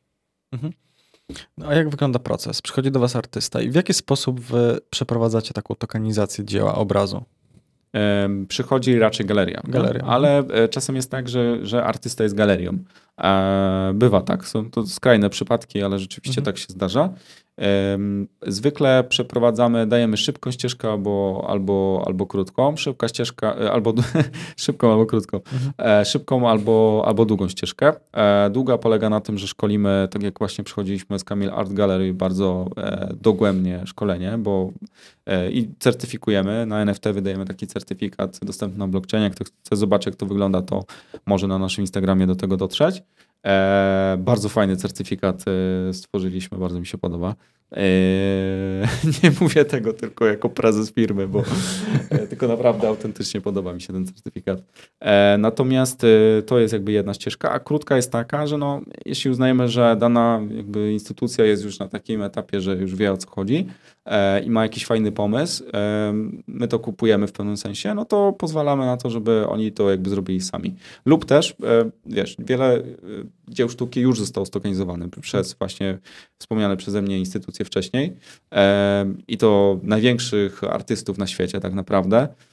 Tak więc, mimo tego, że na przykład nie jestem wielkim fanem tego, w jaki sposób pocałunek Klimta został stokonizowany, czyli został podzielony po prostu na tysiące, tysiące kawałeczków. E, rozmienili wielkie dzieło na drobne, ale to jest w ogóle strategia ich działania marketingowa, bo też robią z tego filiżanki, długopisy i e, serwetki, chusteczki i pewnie jeszcze e, inne dziwne rzeczy, to tutaj jakby poszli dalej jakby z nurtem swojego rozumienia marketingu. Więc zmierzam do tego, że jeśli Mm, tego typu dzieła, mimo że jakby nie zgadzam się z procesem tokenizacji, e, pojawiły się chętne do tego, żeby dołączyć do naszej platformy, albo jak jacyś użytkownicy mhm. to przeprowadzą, no to też jakby się na to zgodzimy. Tylko to musi ogólnie się wpisywać w naszą ogólną działalność, czyli sztuka rozumiana jako sztuka. Mhm. Nie? To tak ogólnie, a tak w szczególności to jest dłuższa odpowiedź, nie? więc na to, na to już bym nie chciał teraz odpowiadać, bo to jest e, myślę, że też nie, nie, nie takie ciekawe. To jest e, trudny temat, bo każda galeria jakby rozumie sztukę w trochę w inny sposób. Mhm. Ale sam proces, jeszcze tylko powiem, sam proces tokenizacji yy, to jest, yy, to, jest, yy, to jest dopiero oczko w głowie moje, bo e, nie zgadzam się z takim procesem typu drag and drop and mint. W sensie zgadzam się, bo to działa i e, dla jakichś prostych rzeczy to może działać, mhm. ale jeśli coś ma być wyjątkowego, wartościowego, to raczej e, zastosowanie będzie miało to, co my nazywamy frameworkiem tokenizacyjnym, E, to jest bardziej skomplikowany proces, ma generalnie e, kilka kroków. E, Sami się jeszcze waham, bo wymyśliłem 7 kroków, ale cały czas do, dorzucam do mhm. tego jakieś tam kolejne. I pokrywa w zasadzie tyle tematów, że ludziom się w głowie nie mieści. Nie? Chociażby właśnie ta identyfikacja obiektu, jak połączyć obiekt fizyczny, mhm. nie? To, to o tym rozmawialiśmy. Albo na przykład to, że też zabezpieczamy zapis.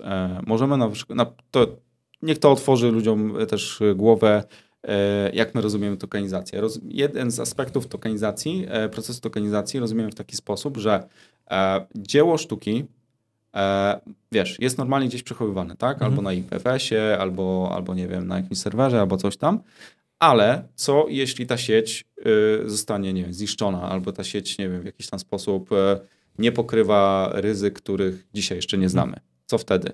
E, my mamy odpowiedź taką, że współpracujemy z firmą, która e, pozwala wysłać e, obiekty w formie zdigitalizowanej i przeniesionej na szpulę, która jest turbo wytrzymała, potrafi przetrwać ponad tysiąc lat. Zostało udowodnione metodą naukową przeprowadzoną przez norweskich naukowców. Mhm. I ta szpula jest zamykana w pudełkach, które odpowiednio zostały zaprojektowane do tego, żeby przetrwać. Mhm.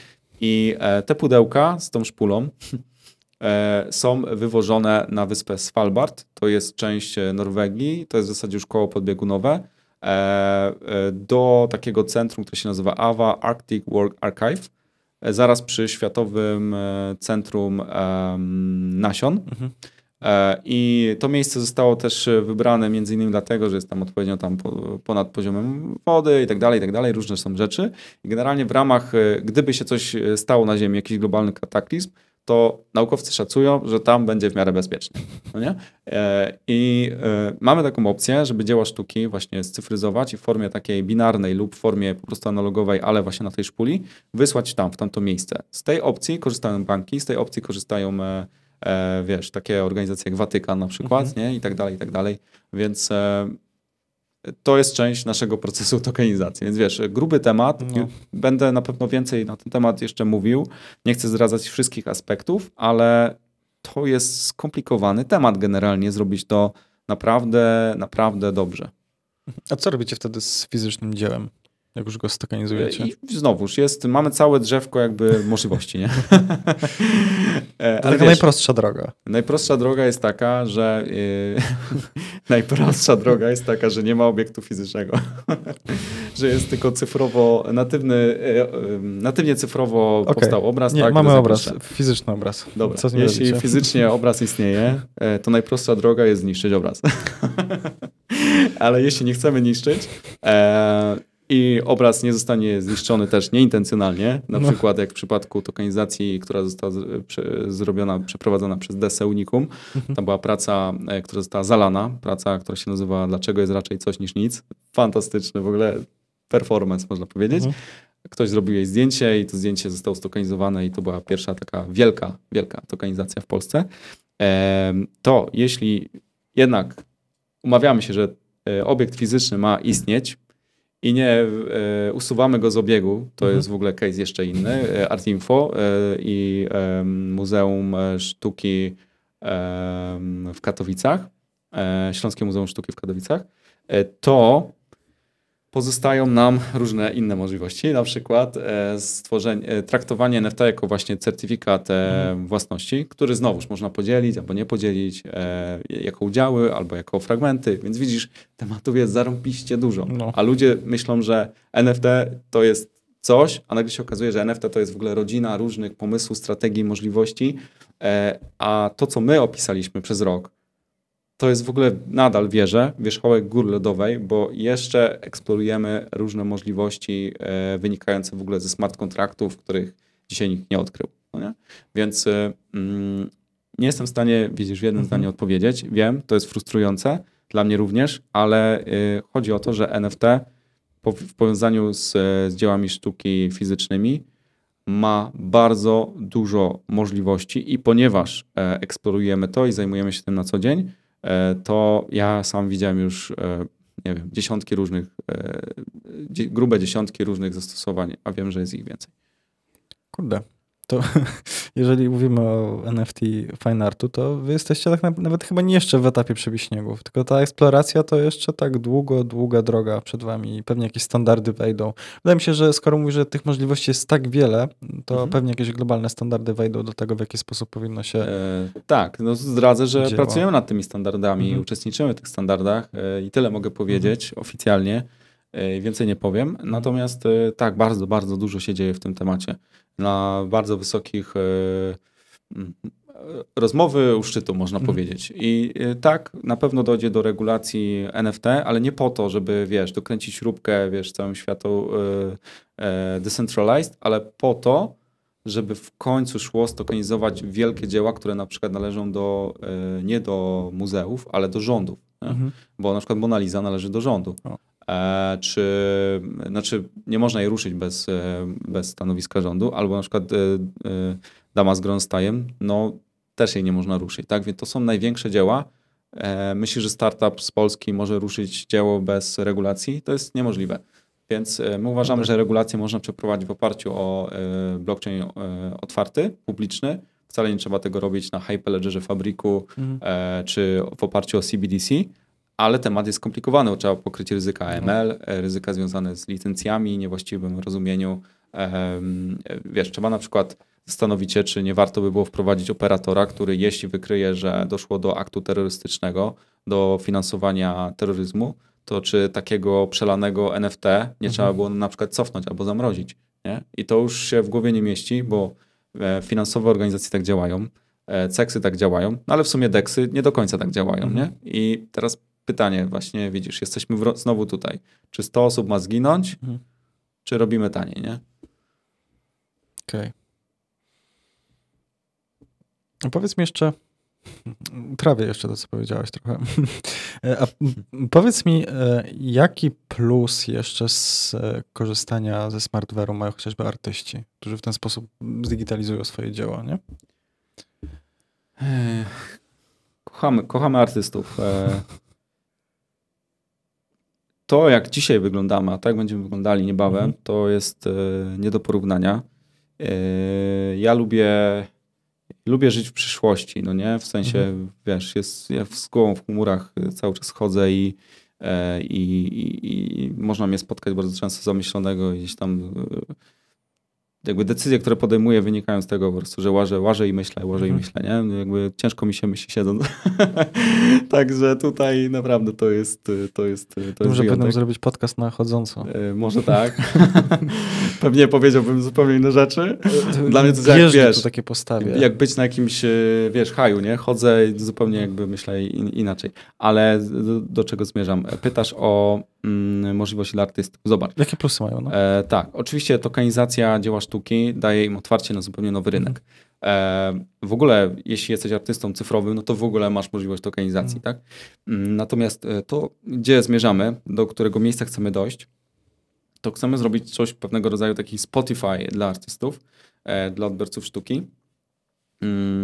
W sensie w tym dobrym, dobrym znaczeniu tego słowa, tak, bo Spotify też, też jest skrytykowane, że tam ma jakby duże, e, że Spotify dużo zarabia, mhm. artyści mało i tak dalej. Jakby nie o to mi chodzi. Chodzi mi bardziej o model działania. E, ponieważ e, pod koniec zeszłego roku przyśniło mi się, że powinniśmy wyprodukować e, ekrany w kształcie kwadratu i zrobiliśmy te ekrany. Na razie jest jako prototyp, e, który, z którym pojawiamy się na konferencjach, ale go mamy. To jest solidny krok w stronę tego, żeby tworzyć nie tylko platformę, ale w mhm. ogóle cały ekosystem. I teraz e, zmierzamy w taką stronę, że my będziemy mm, artystom dawali taką możliwość, że oni nie tylko będą mogli sprzedać dzieło e, za ustaloną kwotę, albo za aukcję, albo rozdystrybuować, bo w sumie te trzy modele dzisiaj, e, na, które, na nie dzisiaj pozwalamy, trzy modele dystrybucji, wiesz, na przykład rodzaj takiego jakby airdropa, nie? Mhm. Też jest możliwe. E, ale czwarta opcja, czyli wynajmowanie dzieła, z fizycznymi dziełami za bardzo jest, jakby nie ma większego sensu, no nie? Bo na przykład. zobacz, jeśli e, chciałbym wynająć, nie wiem, słoneczniki Van Gogha, to ubezpieczenie e, nawet e, w obrębie Europy jest zabójcze. To, to po prostu nie ma sensu, to jest za drogie. E, I tutaj e, w naszym startupie mamy byłego ambasadora Polski na Tajwanie, e, znaczy oficjalnie powinienem powiedzieć dyrektora placówki dyplomatycznej, bo Tajwan przecież oficjalnie nie jest krajem, ale doktor Maciej Gaca też jak rozmawialiśmy, wspominał, nie, jak nieraz organizował na Tajwanie wystawę polskich twórców. Zawsze największym kosztem jest ubezpieczenie i mhm. A nie daj Boże się coś rzeczywiście wydarzy. To są różne problemy. I teraz e, e, zmierzam do tego, że my tworzymy takie rozwiązanie, w którym będziesz mógł e, pracę, dodając na Mintik, e, nie tylko właśnie sprzedać, ale też wynająć. I wynajmowanie polegać będzie na tym, że na naszych ekranach, albo niekoniecznie na naszych, ale nasze będą jakby w, w 100% kompatybilne z tą ideologią, mhm. Będziesz mógł wyświetlić pracę, danego artysty na minuty albo nawet na sekundy. Czyli jak my tu rozmawiamy, w tle mogłoby się pojawić Rembrandt na przykład, mhm. nie wiem, Jeździec Polski, to jest dość popularne dzieło dzisiaj, bo nie, niedawno przywędrowało do Polski, jest na Wawelu, e, można sobie zwiedzać. E, I mm, mogło, mogła ta praca by się wyświetlać i mhm. osoby, które dysponują prawem e, własności, e, mogłyby czerpać zyski, ale tylko z jednego miejsca, nie? Bo chociaż możemy też określić tak, że jest maksymalnie w trzech miejscach na raz. Dlaczego nie? E, zbudujmy ten model jeszcze raz. Mhm. Ale załóżmy, że jest w jednym momencie w jednym miejscu, I wtedy wiesz, ktoś kupuje sobie na randkę jakieś tam dzieło i faktycznie to jest to, albo nie wiem, na. Yy, no przecież ludzie tak robią z autami, nie? na randkę wynajmują sobie auto, żeby było fajne i w ogóle zrobić wrażenie. E, ja mam żonę, ja tak nie robię. E, natomiast. Yy, albo na, w salce konferencyjnej podczas ważnego spotkania, negocjacji, nie? Budujesz y, swoją pozycję biznesową i wynajmujesz na przykład właśnie, nie wiem, ostatnią wieczerzę. I to się da zrobić i dążymy do takiego rozwiązania, gdzie e, przykładowo właśnie wróćmy do tego Tajwanu. Na Tajwanie załóżmy, to jest przykład, który podawałem wielokrotnie, nie ma takiego święta, ale załóżmy, że mają święto mango, mają pys, pyszne mango tam na miejscu, więc mogliby w sumie zrobić święto mango. No. I e, ponieważ mają święto mango, jest jakaś galeria, która chce wyświetlać tylko mango. Mhm. Nie? I teraz za, zaciągają takim zapytaniem SQL-owym, no. takim zapytaniem po prostu e, do naszej platformy, zaciągają wszystkie prace, które w jakiś sposób odnoszą się do Mango. Jest artysta z Cielimowa pod Gniezdnem, nie? jest artysta tam powiedzmy z Nowego Jorku, jest artysta spod Paryża, jest artysta skądś tam e, i oni wszyscy jakimś, na jakimś etapie swojej twórczości, w jakimś stylu namalowali mango i teraz y, y, galeria właśnie z Tajwanu to wszystko skupia w jednym miejscu. Zarąbisty pomysł dla nich, żeby to fizycznie zrobić, to jest niemożliwe, ale my dostarczamy ekrany, ekosystem. Na jeden dzień każdy z tych artystów zarabia i mało tego, trzeba zrozumieć też e, o co chodzi artystom. Artyści budują swoją renomę, budują swoją pozycję, robiąc, eks, robiąc e, wystawy, nie? robiąc ekspozycję swoich prac. I teraz jak ma artysta z Polski, którego nie stać na to, żeby pojechać na przykład do Warszawy, to jak on ma zrobić e, wystawę w Singapurze? Nie? To jest niemożliwe, a gdyby zrobił, to od razu zwiększa się jego pozycja, więc uważam, że to jest zarąbisty temat właśnie dla artystów. Mało tego, oczywiście zysk możemy też podzielić między artystę przez tak zwane royalties, tantiemy, mhm. E, a też osobę, która na przykład dane dzieło kupiła, ale chce dalej wynajmować. Może tak być. Super. Więc to jest, to jest to, dokąd zmierzamy. E, z muzyką to już się wydarzyło, mhm, tak. E, z e, filmami się to już wydarzyło w dużej mierze, z treściami pisanymi to już się wydarzyło.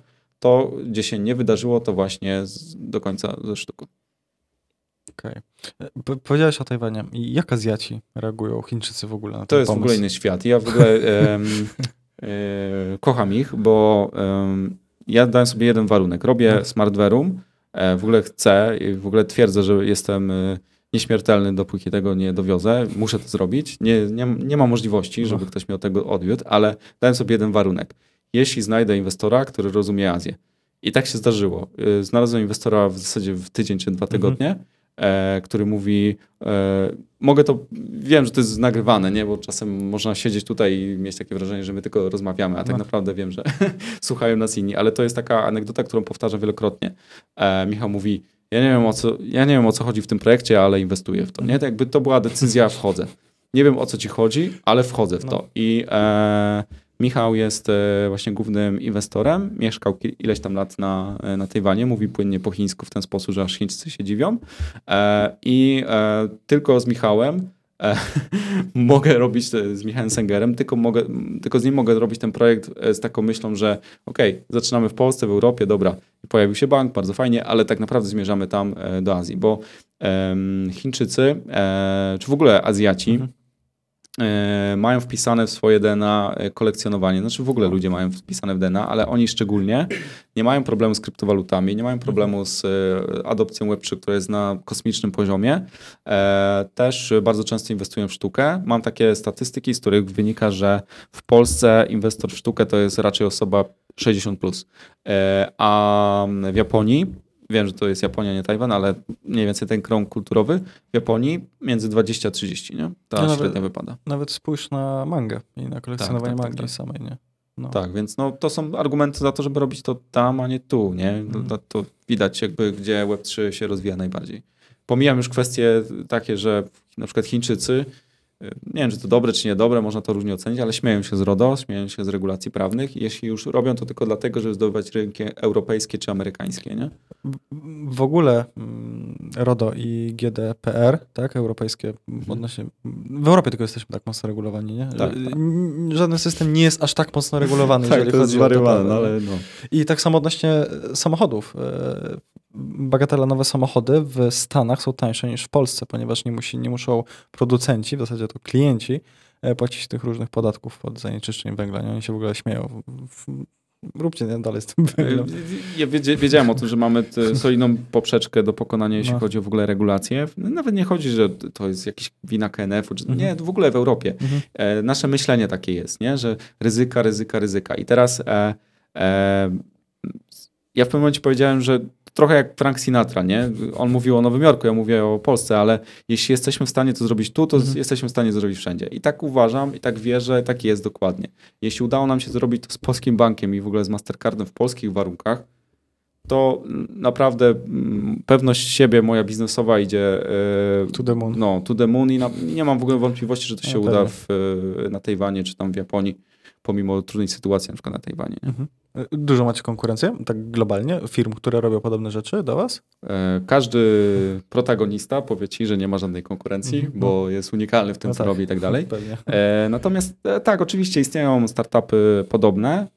Wiesz, jedni to robią tak, inni inaczej i, i wiesz, jestem przekonany, że jesteśmy, jesteśmy pionierami na rynku, ale nie jesteśmy jedyni, nie? I ja, chęt, ja jestem w ogóle turbo otwarty na synergię. Do tego stopnia, że na przykład istnieją jakieś startupy w Polsce, które w ogóle tokenizują sztukę.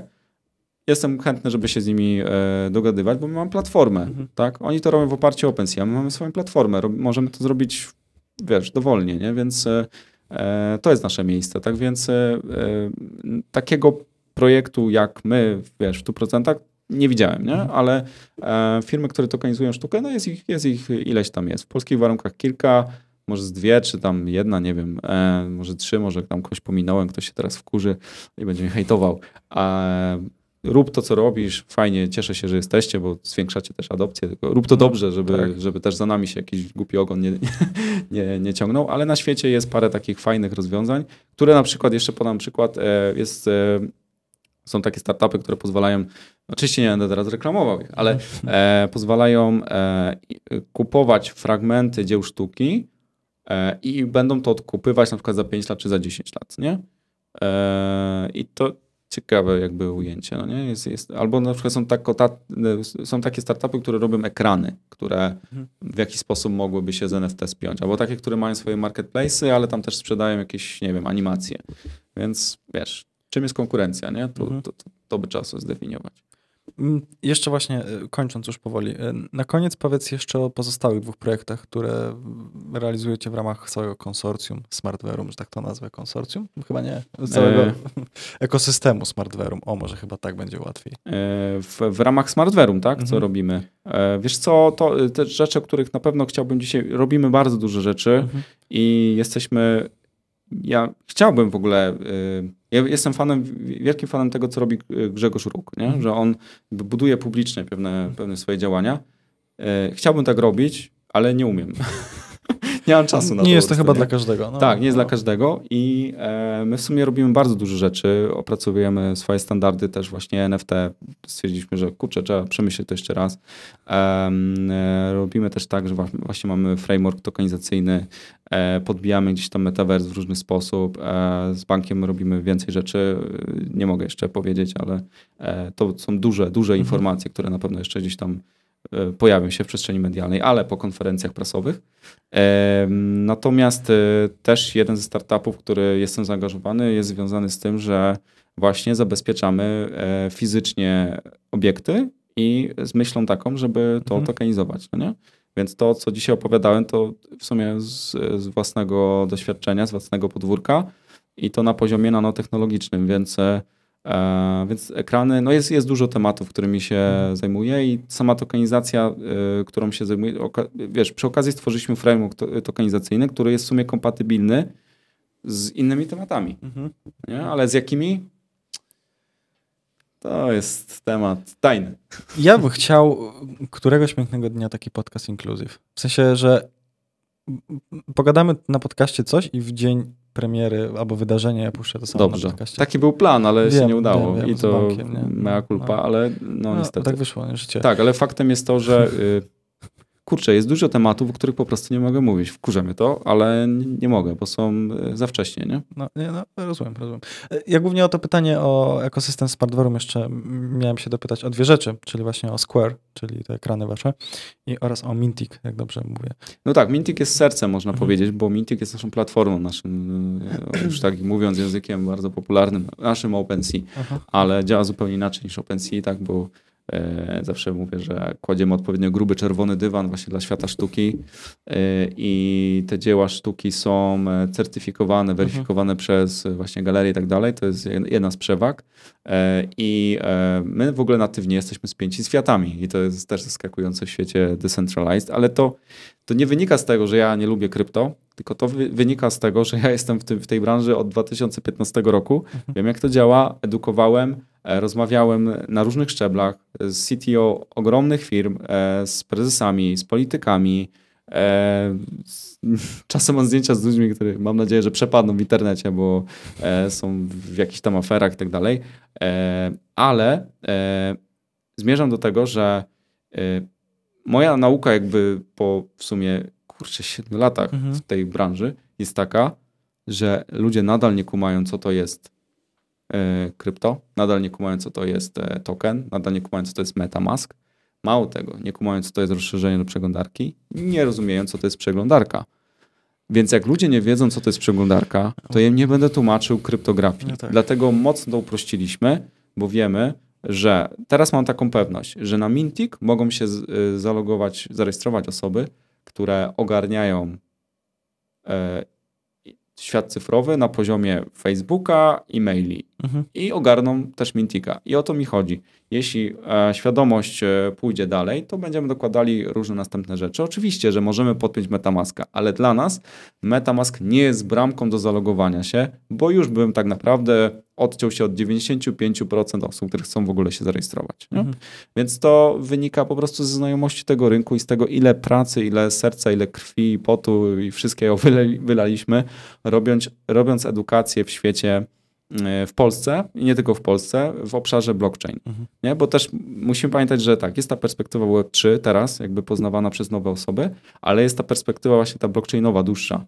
I na, jestem przekonany, że moglibyśmy 20 lat jeszcze edukować, czym jest w ogóle, wiesz, krypto, jak to obsługiwać.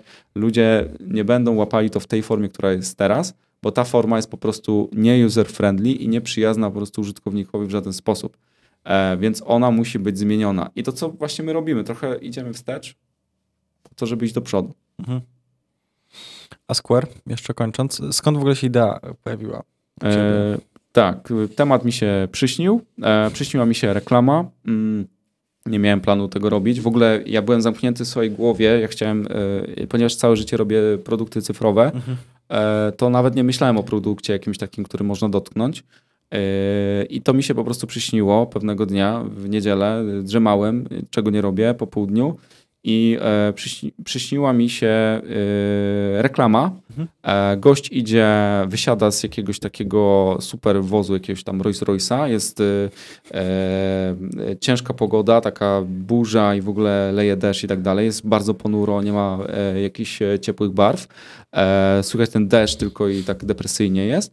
E, on wysiada w takim w ogóle płaszczu, elegancki facet, wsiada, znaczy w, wchodzi w, w kałużę, w- wdeptuje jakimś swoim tam lakierkiem e, i wchodzi do swojej posesji, e, do domu e, i jak się otwierają drzwi e, do salonu, to zaczynają się pojawiać barwy wy- wychodzące z właśnie ek- ekranu w kształcie kwadratu. Mhm. I zaczynają się pojawiać pierwsze też takie pozytywne w ogóle dźwięki, jakaś muzyka. W ogóle zupełnie jakby inny, inny, inny świat się pojawia tutaj, nie? Taki, taki optymistyczny i ciekawy i w ogóle wspaniały. I obudziłem się. Także y, na pewno tą reklamę zobaczycie w, w, w mediach, y, ale chcę tylko powiedzieć tyle, że minęło kilka miesięcy i my mamy już prototyp tego, Mhm. e, więc nie mogę powiedzieć, że to wymyśliłem, ale mogę powiedzieć, że wymyśliłem Wymyśliłem. wymyśliłem i, e, i mega jestem wdzięczny z, e, z tej, z tej, z tej e, wizji, snu, który dostałem i to po prostu realizujemy, także ja, ja w kółku mówię, że ja, pracuję, ale ja tak naprawdę realizuję po prostu marzenia, które e, częściowo mi się po prostu przyśniły, bo gdyby tego ekranu nie było, to nie, był, nie do końca moglibyśmy realizować to art as a service, tak, że Mhm. można gdzieś wynajmować e, to, to po prostu jest y, spójna koncepcja. Dlatego jestem, jestem pewien, że póki tego nie zrobię, no, jestem nieśmiertelny. Mhm. Ja a propos Rolls Royce'a, bo w, No. chyba w najnowszym Fantomie masz możliwość wybrania sobie obrazku, grafiki, która ci się wyświetli na którymś z tych ekranów, chyba tym prawym od pasażera. Mhm. I zastanawiam się, kiedy oni się zepną z jakimś blockchainem i ktoś będzie mógł sobie po prostu przez aplikację Rolls Royce'a przesłać swoje NFT do... To jest oczywiste, tak? No. To, to, jest, to jest oczywiste, że tak będzie. Eee, zresztą, zresztą zobacz e, zegarki, tak? No, e, nie wiem, który to był raper, nie pamiętam, ale jak zaczęły się już pojawiać e, zegarki, wiesz, Apple Watche Mhm. z, z małpami albo, albo po prostu na ekranie tego e, smartfona e, jakiś drogi NFT, no znaczy, że jakby o to tu chodzi dzisiaj, nie? E, więc, więc to jest normalne. Ja, ja, widziałem właśnie a propos e, tego, co mówisz, czyli tych kwadratowych obrazów. Widziałem jakiś film na, na YouTubie. Chłopak taki murzyn z dreadami chodzi po jakichś tam różnych rzeczach, konferencjach w, temacie, w temacie krypto i oprowadzał po go e, londyński miliarder. Już nie pamiętam, młody chłopak, 20-paroletni. Mm. Nie pamiętam z jakiej branży kompletnie, może wstawię ten film.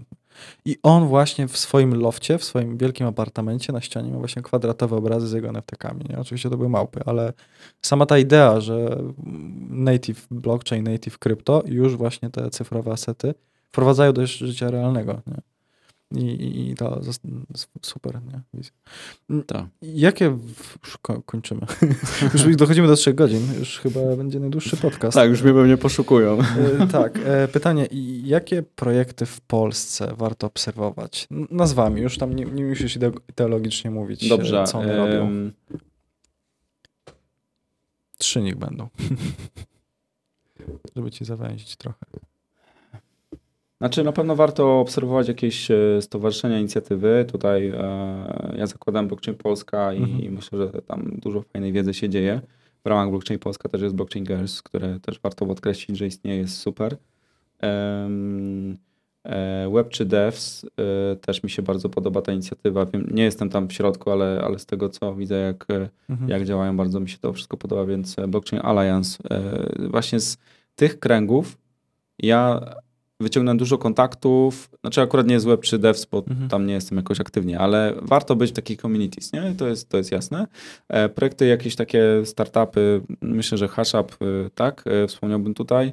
Mm, ja jakoś wielce nie ten, nie, nie, nie, nie, nie, nie obserwuję tak naprawdę na co dzień jakichś projektów typu Ramp czy Golem. Wiem, mhm. że to mhm. są fajne, wartościowe projekty, ale myślę, że wiesz co, tak przewrotnie powiem, że nie warto obserwować, tylko warto działać, nie? I e, do nas na przykład zgłosiło się dużo osób, które powiedziały tak, że wiesz, wiesz co, chcę dla was pracować, e, nie chcę dostać kasy, ale chcę być mhm. blisko waszych działań, E, I takie osoby nie mają w ogóle problemu, żeby podpisać na przykład NDA, nie? bo dla nas zawsze jest ryzyko, to jest, że, że to jest wyciek jakichś tajnych informacji, no tak. ale, y, ale te osoby chcą działać, bo chcą po prostu być blisko tego, co się teraz dzieje, a tworzy się historia, nie? więc mhm wiesz, fajnie by było na przykład być blisko początków, nie Google'a tam, czy Facebooka, czy wiesz, nawet jakichś małych startupów, nie? To, bo nie chodzi o skalę, nie? Tutaj, że ja mhm. się porównuję do, do Google'a czy Facebooka, bo w ogóle to nie jest y, ta branża i na sztuce, wiesz, ekskluzywnych nie, nie, nie idzie wy, wykręcić takich liczb, no, jak na Facebooku, więc nie o to chodzi, nie? Ale, ale y, ludzie chcą być blisko tworzenia historii, nie? Y, I czują to, że, że, że, że jest ta wizja silna i, i to po prostu drzwi się otwierają, wszystkie drzwi się otwierają, więc ja polecam być e, po prostu blisko e, startupów, które się tworzą, nawet po to, żeby tylko zdobyć doświadczenie, nawet nie po to, żeby zarobić pieniądze, ale żeby po prostu być blisko, nie? Mhm. Gdzie cię można znaleźć w internecie? E, w sumie wszędzie, ale na Discordzie nie odpowiadam, e, nie, nie, ogarniam, e, już, już, już nie ogarniam e, i na Telegramie tak samo, nie? Więc niestety. Natomiast e, gdzie odpowiadam, odpowiadam najczęściej, to jest LinkedIn, WhatsApp, Signal, e, na Twitterze. Mhm. E, kurczę, nawet na Facebooku jestem, ale na, chyba na Instagramie jestem bardziej aktywny, nie? więc no, w miarę jestem dostępny. Super. Dziękuję Ci mocno za ten wywiad, który trwa długo. Myślę, tak, wartościowa rzecz, żeby to przesłuchać całość do końca, jak ktoś wytrwa prawie 3 godziny. Natomiast tak, samo spojrzenie e, świata na NFT odnośnie sztuki i samych możliwości, to myślę, że to jest chyba najważniejsza nauka z tego podcastu, który może wywieźć. Super. Dziękuję Ci za Dziękuję. uczestnictwo. Dziękuję. Jak ktoś to przesłuchał, to napiszcie koperek.